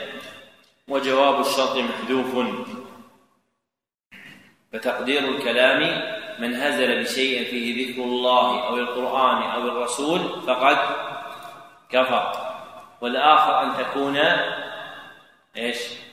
موصولة بمعنى الذي. فتقدير الكلام الذي هزل بشيء فيه ذكر الله أو الرسول أو القرآن والمراد بيان حكمه. والمراد بالهزل المزح بخفة. المزح بخفة. ومعنى من هزل بشيء فيه ذكر الله أي من هزل. ذاكرا الله أو الرسول أو القرآن. نعم. قول الله تعالى ولئن سألتم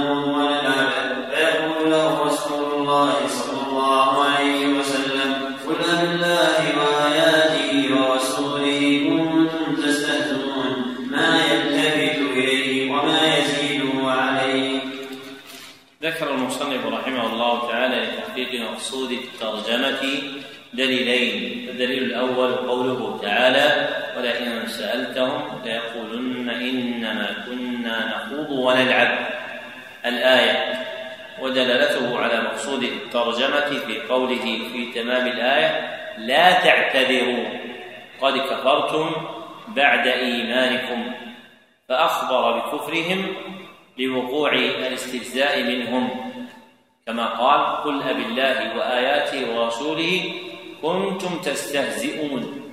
فالواقع منهم الاستهزاء والجزاء عليه كونهم كفارا. خرجوا من الإيمان بذلك. والدليل الثاني حديث عبد الله بن عمر رضي الله عنهما أخرجه ابن أبي حاتم في تفسيره مفردا بإسناد حسن. أما روايات محمد بن كعب القرظي وزيد بن أسلم المدني وقتادة بن دعامة السدوسي رحمهم الله فقد أخرجها ابن جرير في تفسيره بسياقات مختصرة وهي ضعيفة لإرسالها. ولكن المراسيل إذا تعددت مخارجها قوى بعضها بعض. لكن المراسيل إذا تعددت مخارجها قوى بعضها بعضا ذكره ابو العباس بن تيمية في مقدمة أصول التفسير. وأبو الفضل ابن حجر في الإفصاح عن النكت على ابن الصلاح. والمراد باختلاف مخارجها والمراد بتعدد مخارجها اختلاف بلدان مرسليها. اختلاف بلدان مرسليها. فيكون أحدهم مكيا والآخر بصريا والثالث والثالث شاميا. ودلالته على مقصود الترجمة في كونه سببا لنزول الآيات من سورة التوبة. وتقدم أن معرفة السبب تعين على فهم الآية. وفيها وفي الحديث بيان ذلك فإنهم قالوا ما رأينا مثل قرائنا هؤلاء أرغب بطونا ولا أكذب ألسنا ولا أجبن عند اللقاء يريدون الرسول صلى الله عليه وسلم وأصحابه القراء فاستخفوا به صلى الله عليه وسلم وسخروا منه واستخفوا بأصحابه رضي الله عنهم الذين استفاض مدحهم فاكثرهم الله سبحانه وتعالى وأنزل على رسوله لا تعتذروا قد كفرتم بعد إيمانكم. والمراد بالقراء في عرف السلف إيش؟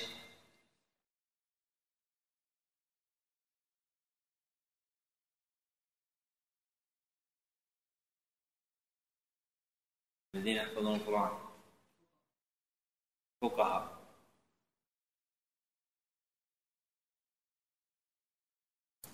إيش؟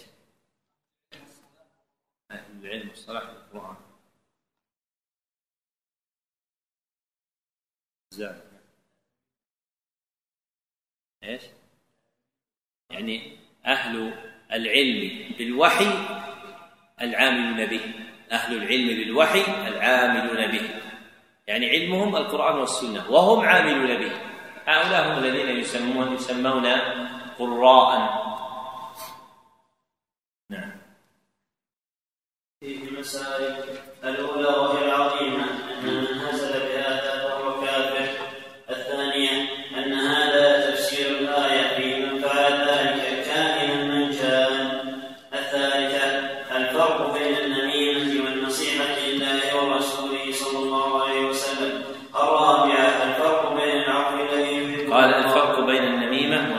والنصيحة لله ورسوله صلى الله عليه وسلم. ما الفرق بينهما لخ لا لا لخ لخ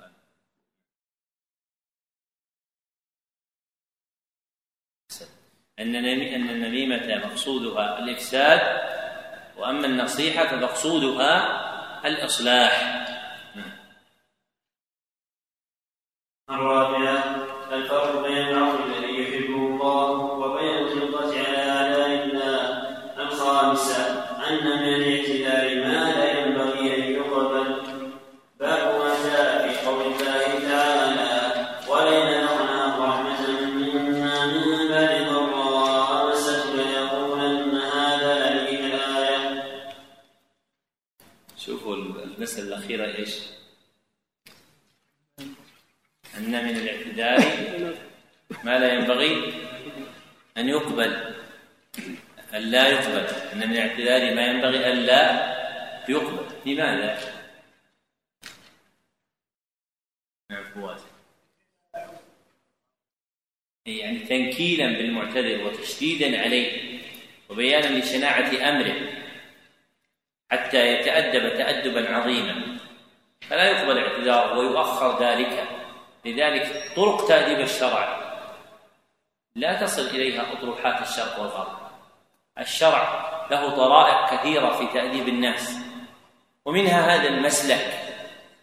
فتجد بعض الناس يتكلم عن خفض الجناب ويقول إذا جاءك أحد معتذر اقبل اعتذاره هذا على كل حال هناك من الاعتذار ما لا ينبغي أن يقبل تنكيلا بالمعتذر حتى يتأدب من سوء خطيئته وأن لا يعود إلى فعله فيكون ذلك أبلغ في زجره طلبا لإصلاحه.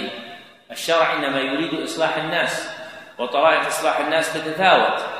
من الناس من تصلحه الكلمة ومن الناس من تصلحه الإشارة ومن الناس من لا تصلحه إلا العصا هكذا قسم الله عز وجل الخلق وهذا باعتبار غرائزهم وأحوالهم وأعمالهم. ولذلك الشرع لما ذكر ابن سبع في الصلاة قال إيش؟ مروهم وفي ابن عشر اضربوهم عليها لعشر سنين. هذه حكمة الشرع. ولذلك الذي يريد فهم الآداب والأخلاق والسلوك وإصلاح النفس وتهذيبها عليه بالقرآن والسنة. لأن الذي أنزل القرآن وأرسل الرسول صلى الله عليه وسلم هو الذي خلق أيها الإنسان فهو الأعرف الأعلم بما يصلح لك وتصلح به. وأما ما عدا ذلك فإنه لا يفيدك أبدا.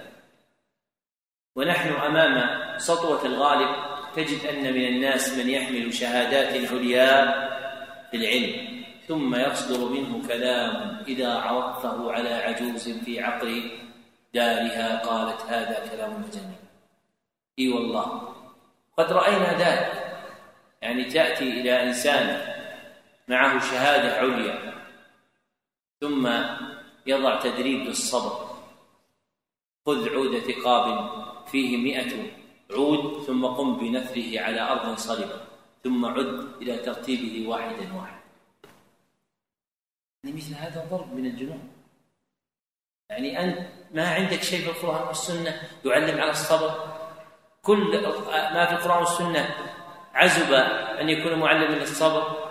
يا أخي من قال سبحان الله وبحمده في يوم مئة مرة غفرت له ذنوبه وإن كانت مثل زبد البحر. هذا يعلم على الصبر. من تعر من الليل فقال ثم ذكر الذكر الوالد في حديث عبادة في صحيح البخاري. قال الراوي فحاولت فلم أقدر عليه هذا يعلم على الصبر أنك تكابد نفسك في أن تأتي بالذكر فهل تنظر أنت بالفعل صبرت نفسك أم لم تصبرها؟ ولذلك من سلك الطرق الشرعية وصل إلى المراتب العلية. ومن سلك الطرق البدعية وقع في الأحوال الردية.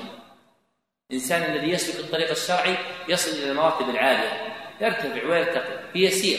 والذي يسلك المسالك البدعية يطوح بنفسه وقدراته بعيدا عن الخير والهداية. ولهذا كان في القرن الماضي يطلبون العلم خمس سنوات سبع سنوات يدركون لأنهم يسلكون المسلك الصحيح الشرعي فيه. والآن تجد الإنسان عشر سنوات خمسة عشر سنة يأتي ثم يجد من نفسه أنه لم يذق طعم العلم ولا شم رائحته. هو يؤنس صادقا من نفسه ذلك لماذا؟ لأنه أخذ في طريق ليس من طرق أهل العلم. رأيت بعضهم ينعت طريقا لإدراك الفقه. يرشد فيه إلى أن يعمد المتعلم إلى كتب الفقه كتابا كتابا فيبتدئ بكتاب الطهارة فيقرأه من الروض المربع ومنار السبيل والمغني. ثم إذا فرغ ذلك يقرأه من الكتب الستة. ثم بعد ذلك يرجع إلى الكتاب الثاني كتاب الصلاة ثم يفعل به ذلك. هذا الأمر عمن أخذ العلم ليس شيء يقدح في راسك وتخرجه للناس. لابد أن تكون أخذته عمن قبلك. العلم موروث متلقى في الأمة كما سبق بيانه. فلا بد أن تسير كسير الماضين. ما تولد أشياء أنت أولا لن تستطيع أن تفعلها فضلا عن تريد من الناس أن يفعلوا من ذا الذي يصبر يفعل هذا؟ سيقرأ كتاب الصلاة من المغني في أكثر من مجلد. كم من المدة حتى يقضيه ويفهم تفهما صحيحا؟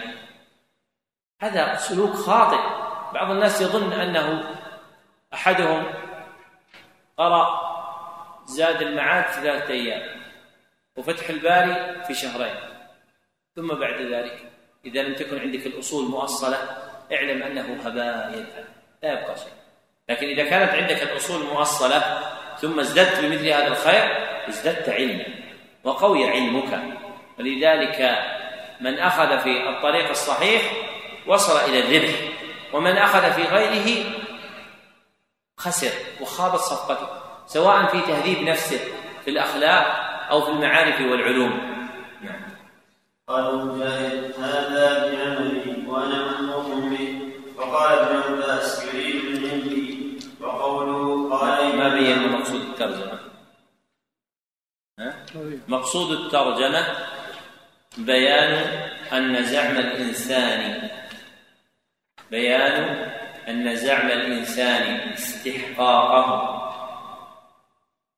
النعم المسداة إليه بعد ضراء حلت به ينافي كمال التوحيد الواجب.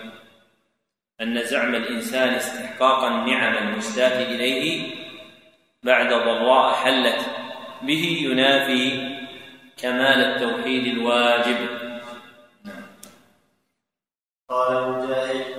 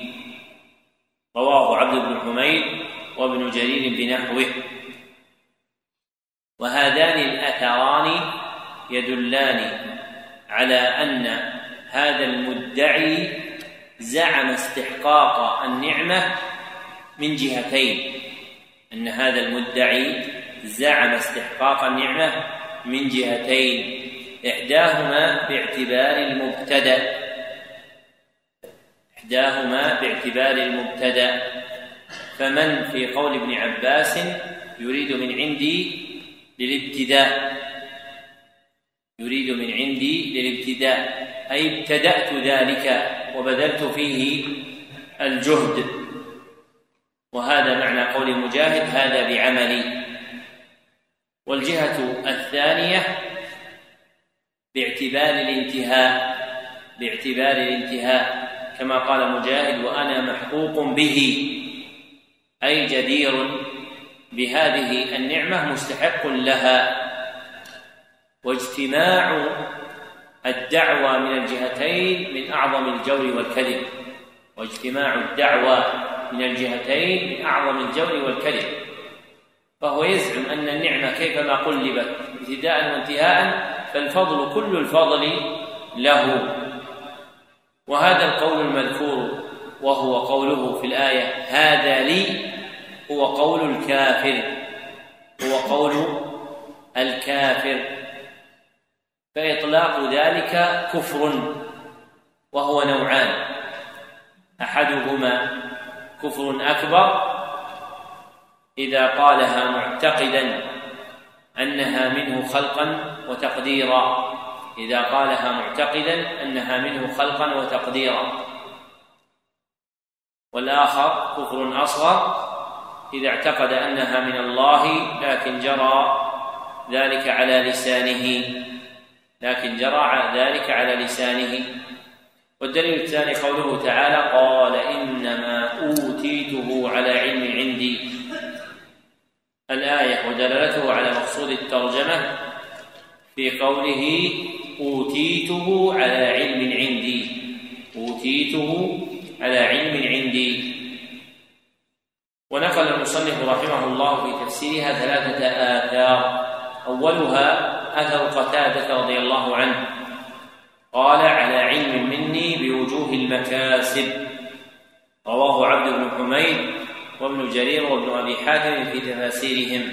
وثانيها أثر السدي قال على علم من الله أني له أهل. ولم يسمه المصنف بل أبهمه. فقال وقال آخرون على علم من الله أني له أهل. وقد أخرجه عبد بن حميد بن أبي حاتم بهذا اللفظ عن السدي. وثالثها أثر مجاهد قال أوتيته على شرف. رواه ابن جرير في تفسيره. وهذه الأقوال الثلاثة تجمع الدعوى المتقدمة في استحقاق النعمة من الجهتين. وهذه الأقوال الثلاثة تجمع الدعوة المتقدمة باستحقاق النعمة من الجهتين.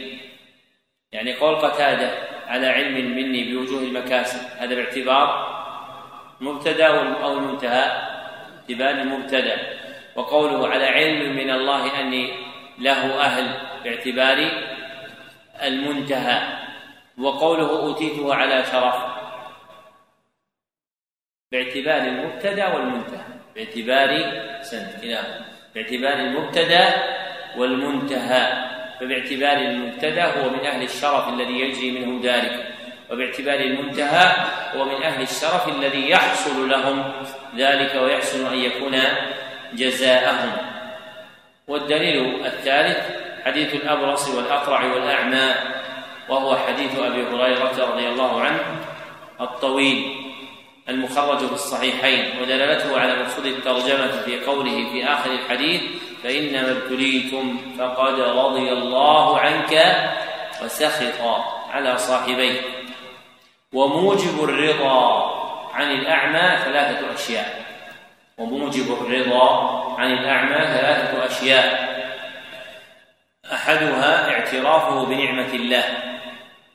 اعترافه بنعمة الله. لقوله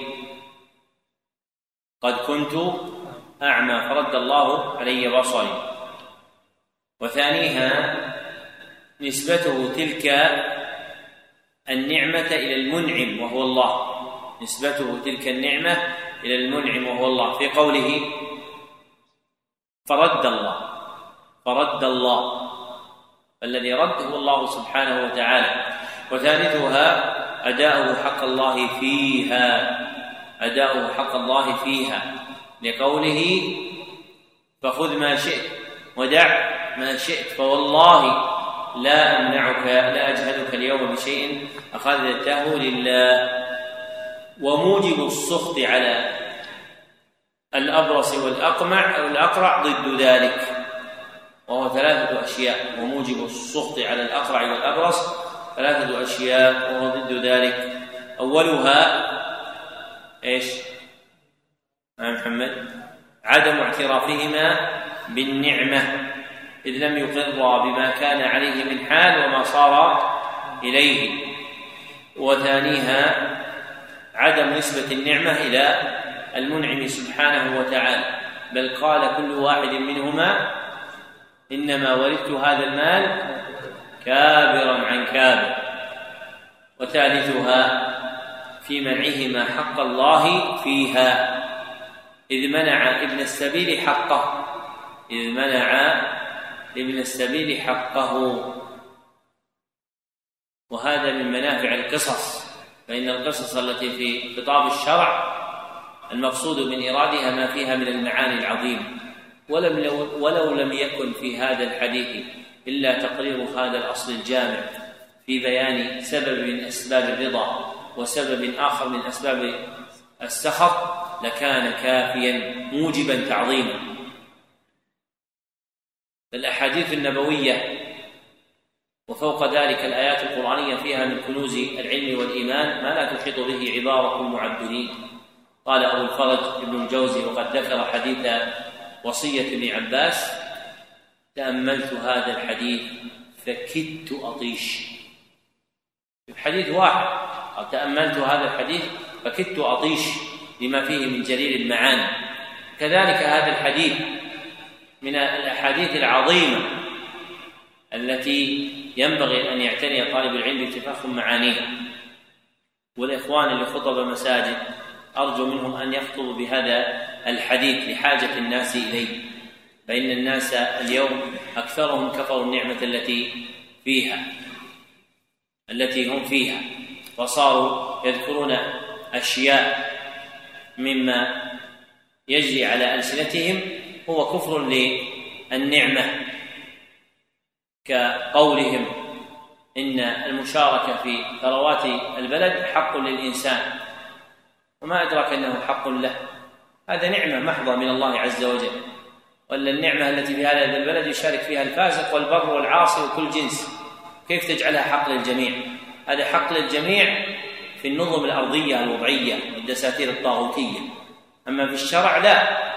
في الشرع من الناس من تكون النعمة عليه تنعيما من الله وسعة له. ومن الناس من تكون النعمة عليه تعجيلا بعذابه. كما في الصحيح في حديث أنس ما يكون لأهل الكفار من السعة في الدنيا من أنهم يجازون بحسنات في الدنيا حتى لا تكون لهم حسنة وبعض الناس يظن أن الرخاء حق للإنسان قد يكون عقوبة له. وهكذا إذا خرج الإنسان عن خطاب الشرع وقع في أمر لم يقدر قدره. وكان من مضى يكرهون أن يتكلموا بشيء ليس في الخطاب الشرعي ولا في كلام العلماء. لئلا يقع الإنسان في الزلل. أما اليوم صار الماهر هو الذي يمتطي صهوة الكلام ليضع أصنافا من المصطلحات والأوضاع التي يروج بها أمورا على الناس. يكون فيها حق وباطل وربما هو لا يدري ما فيها من الحق والباطل.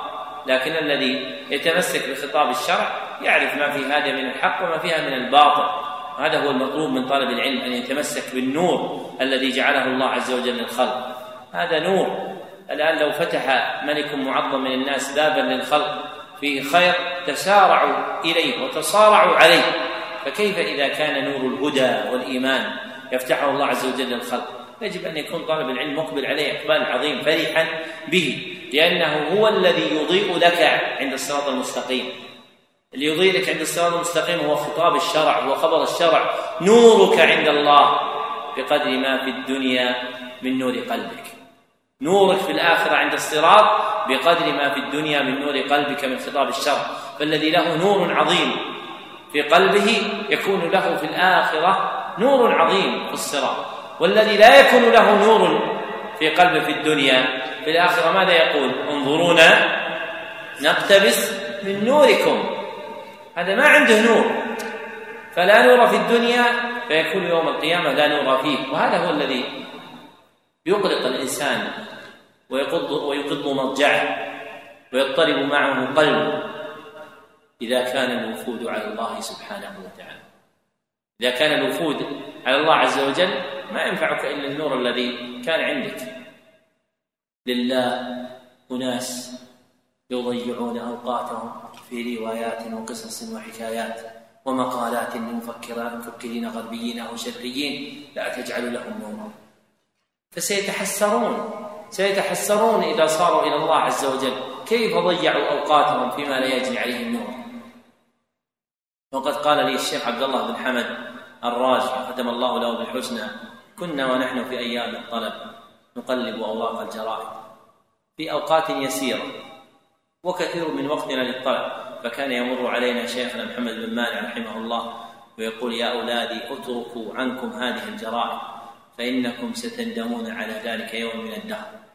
فكان هذا الرجل يقول لي هذه الحكاية وهو قد جاوز الثالثة والتسعين ويتندم على الزمن الذي ضيعه في قراءة الجرائد وهذا قد قرأ في الفقه على ابن مانع ما لم يقرأه أكثر أهل العصر. أو يمكن ما عاد في بقي من الطبقة التي قرأت الإقناع والمنتهى والكتب هذه إلا نفرا قليلا. هذا يقوله لإحساسه بشدة الحاجة إلى حفظ حفظ الوقت.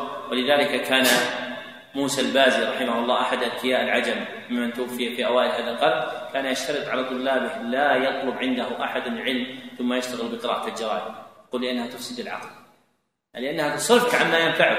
أنت في سن الطلب تجمع على تجمع قلبك على ما ينفعك. هذا لا ينفعك إذا صار لك ولاية في العلم والدين والحكم وغير ذلك وتحتاج إلى قراءة الجرائد لا بأس. كما كان يعرض هذا على شيخنا بن باز وعلى غيره. في تلك الحال أما شباب يضيع الأمر. ما عاد في جرائد الحين. الآن صار روايات وقصص وحكايات. لمن؟ لأناس ملاحدة. لأناس ملاحدة. تسمع الثناء على كتاب فيه الشرك والكفر العظيم. يثنى عليه يقال للشباب أنصحكم بقراءة هذا الكتاب. أنصحكم بأن تقرأوا هذا الكتاب لفلان الفلاني. حال ما كان في عهد ابن تيمية المناطقة وأهل الفلسفة فرحين هذا حال الناس الآن بالفكر والثقافة. يقرأ من هذه الروايات والحكايات الفكرية الفاسدة. قد يكون فيها شيء صالح بعض القصص وحكايات الروايات لا بأس بها هي من جنس كتب الأدب لكن الآن صار الناس يتهافتون على ما خالف الشرع. يتهافتون على ما خالف الشرع. كان بعض العلماء إذا أخذ كتابا فيه شيء من الخلل قرأه ثم لم يبت عنده في بيته هذا من كمال الدين. ما يخليه يبيت عنده في البيت. يخرج. يخرج ما يجعله في بيته.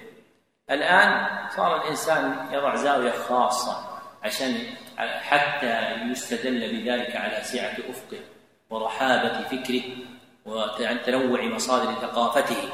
وهي في الحقيقة خدعة شيطانية يروج بها الشر على الناس. فعليكم يا طلاب العلم عليكم بما مضى عليه أكابركم عليكم بالدين العتيق عليكم بمسلك من مضى حتى تطلبوا النجاة لأنفسكم. لا تهمكم الناس لا تنظر إلى من هلك كيف هلك ولكن انظر من نجا كيف نجا. هذه المسألة العظيمة. من نجا كيف نجا. وأما الهالكون تتعدد الأنواع. تتعدد أنواع الكلام في هذا. قبل عقود أبو ذر الاشتراكي. واليوم فلان الليبرالي. هي هي. ثواب للشر. وذلك الثوب جره من ينتسب إلى الدين. وهذا الثوب جره من ينتسب إلى الدين. وسيذهب كما ذهب الأولون. والدين دين الله محفوظ لكن الخوف عليك أنت. أين تذهب؟ وأما دين الله باق. وأما الخوف الخوف منك أنت حالك. تلك الفورة التي وقعت ذهب فيها أناس كانوا عمداء لكلية الشريعة. عميد كلية الشريعة. وغير ذلك من المناصب الدينية, الدينية. أخذتهم الشيوعية وطغيان الشيوعية وظنوا أنها ثوبا جديدا لنصرة الحق كما يتوهمون. وإخراج المجتمعات من حالة القهر التي فيها. فلم تزد المجتمعات إلا قهرا ولم تزد أولئك إلا شرا. ينبغي أن تخاف على نفسك وعلى دينك. نعم. فيه مسائل الأولى تفسير الآية الثانية ما معنى قول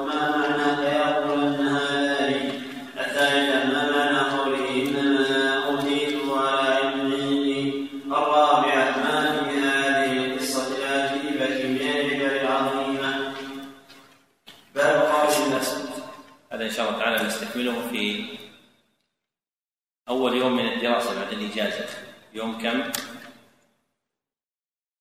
18 إن شاء الله يوم السبت بعد استئناف الدراسة إن شاء الله تعالى نكمل الكتاب ونختم في ذلك اليوم. يقول هذا السائل ما الكتب التي تنصحون أئمة المساجد بقراءتها على جماعتهم؟ ننصحهم بأن يقرأوا الكتب التي أرشدت إليها الجهة. المسؤولة عن هذا وهي وزارة الشؤون الإسلامية. وقد كتبوا إلى أئمة المساجد بأن يدرسوا الناس الكتب النافعة مثل ثلاثة الأصول والتوحيد والقواعد الأربع.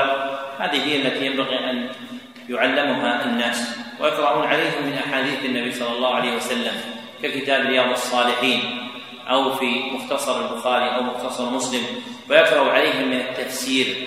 كتفسير ابن سعدي أو تفسير ابن كثير ويقرأ عليهم من السيرة النبوية كمختصر سيرة ابن هشام أو غيره من الكتب. هذا هو الذي ينبغي أن يقرأه الإمام على الناس وما عدا ذلك لا يشتغل به. هذا هو الذي نفع الناس بما سبق إلا ما كان من هذا الجنس اللي من هذا الضرب الذي فيه تفسير كلام الله أو إسماع حديث النبي صلى الله عليه وسلم أو السيرة هذا لا بأس به.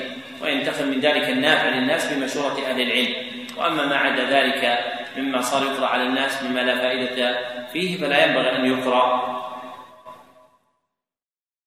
يقول كيف يجمع بين قول النبي صلى الله عليه وسلم لا يدخل الجنة نمام وقوله يدخل الجنة من كان في قلبه أدنى ذرة من إيمان. الحديث الثاني قوله يخرج من النار. من كان في قلبه أدنى ذرة إيمان وحينئذ لا اختلاف بينهم. يدخل النمام النار ويعذب فيها ثم يخرج إلى الجنة. ومعنى لا يدخل الجنة نمام يعني على وجه الوعيد له على فعله وأنه مستحق بذلك الحرمان من الجنة. وأما النميمة فهي كبيرة كسائر الكبائر. يدخل النار ثم يخرج منها. يقول أثر عمر رضي الله عنه اقتلوا كل ساحر وساحرة. كأن الذي ذكر في وجه الدلالة أن أمره بقتلهم يدل على كفرهم إن كان هذا الذي ذكرتموه لأني ذهلت قليلا عن الشرح هنا. فكيف ذلك؟ لا هذا ما ذكرناه. هذا ما ذكرناه. قبل أن تكتب السؤال ترجع إلى أقرانك وتأخذ منهم الذي ذكرناه. لا تسأل عن شيء ما قلناه. يقول لما أسلم عمر وحمزة رضي الله عنهما خرج بالصحابة الاستدلال بذلك على المظاهرات وجيه؟ هل كانت المظاهرات في زمن حمزة وعمر رضي الله عنهما يأتي الإنسان إلى أحوال ثم يطبق عليها مصطلح حادث يطبق مصطلح حادث يجد مصطلح حادث ثم يطبق عليه الأدلة. هذا من انقلاب المفاهيم في الاستدلال. ينبغي أن تفهم الحقائق الواردة في الشرع كما هي. هذه كانت لإخراج عزة لإظهار عزة المسلمين. لما أسلم عمر وحمزة رضي الله عنهما في زمن لم تكن فيه ولاية شرعية. في ذلك الزمان في مكة لحاكم مسلم. كانت بلادا لأهل الكفار فكان هذا من إظهار عزتهم التي أمروا بها. أما أن تطبقه على ما تريد لا هذا غلط في الاستدلال. يقول هل هناك ما ترشدون به لمعرفة الحالة التي يعرف بها الأمراض النفسية والسحر والعين ونحوه؟ أرشد السائل أن يعتني بطلب العلم الشرعي. العلم الشرعي الصحيح ينفعك في هذه المسائل ويأتي في تضاعيف التفاسير وشروح الأحاديث ما يبين ما تنتفع به في هذا الباب. يقول هناك من يستدل على جواز المظاهرات باجتماع النساء عند رسول الله صلى الله عليه وسلم يشكين أزواجهن وغيرها من الحوادث فما الموقف منه؟ الموقف أن هذا الكلام ليس صحيحا. هؤلاء النسوة اجتمعنا عند بيت إمام المسلمين في زمانه وهو النبي صلى الله عليه وسلم. فمن كان له حق من الرجال أو النساء يذهب يطلب بحقه عند ولي أمر المسلمين. هذا هو المأمور به شرعا. يقول لك مقولة فقه الجهاد ضاع بين حق مغصوب وباطل منصوب فما معناه؟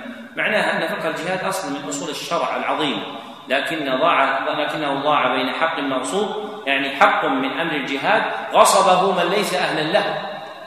فهو يتكلم في الجهاد بحق لكنه ليس على وجه الحق. أصل الكلام الذي يسوق في نصرة الجهاد وعزره وحث الناس عليه حق لكن ليس بالمساق الذي يراد. مثل ماذا؟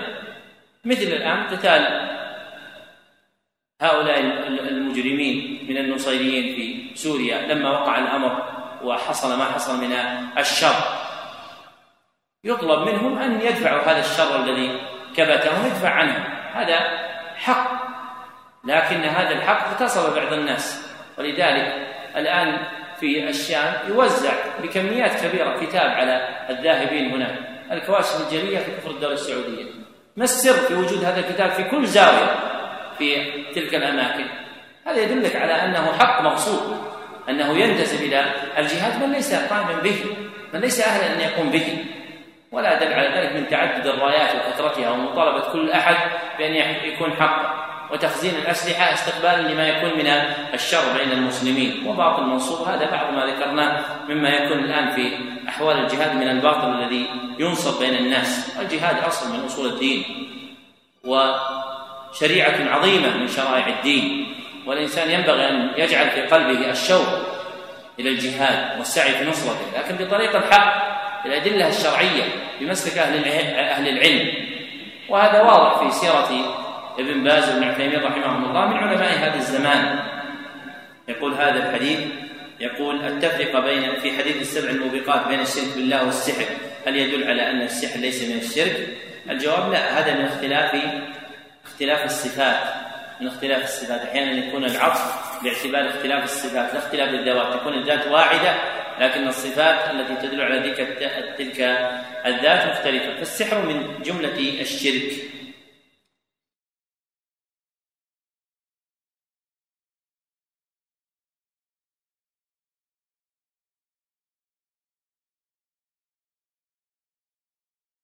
يقول بعض من يدرس العقيدة يقول من الخطأ وصف عامة المسلمين في العالم بأنهم من أهل السنة وذلك لما عندهم من بدع وشركيات. راجع جواب الشيخ محمد الصالح العثيمين في آخر القواعد المثلى عن هذه المسألة تستفد يقول في حديث سبعون ألفا ذكر فيه لا يتطيرون فهل إذا تطير بدون قصد بالخطأ وتاب من ذلك؟ في الحديث من تاب تاب الله عليه وكانت توبته جابة لذنبه الذي كان. قال هل التعلق بما ليس سببا شرعيا ولا قدريا يكون شرك شركا أكبر. وأصغر الأصل في التعلق بالأسباب التي لم تثبت أنه شرك أصغر بالنظر إلى اعتقاد السببية فيها. ولا يعتقد أنها مسببة مستقلة. يعتقد أنها سبب وهي ليست كذلك. يقول ما هو السبيل للخلاص من المعاصي؟ التوبة بعد التوبة. كون الإنسان يتوب دائما ويلازم هذا هو سبيل من أعظم سبل الخلاص من المعاصي.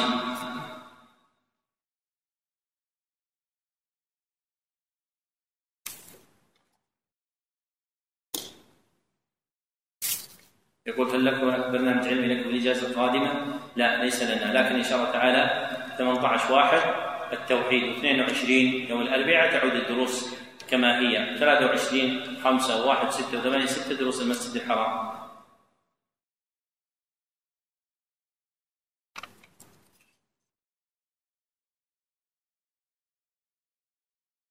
يقول هل لله عز وجل عادات؟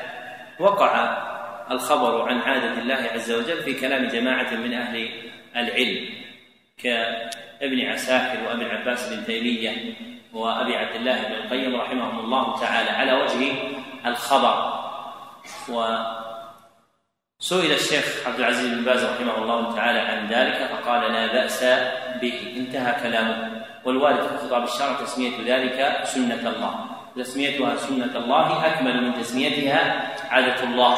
وهذا واقع عندهم في عادة الله على جهة الخبر فوسعوا الأمر في ذلك. نكتفي بهذا القدر ونجيب إن شاء الله على بقية الأسئلة في الموعد المحدد في بدء الدرس وهو الثامن عشر من هذا الشهر بعد أسبوع إن شاء الله تعالى. وفق الله جميعا والله الحمد لله رب العالمين وصلى الله وسلم على رسول محمد ورسول محمد على عبده ورسوله محمد وآله وصحبه أجمعين. السلام عليكم ورحمة الله وبركاته.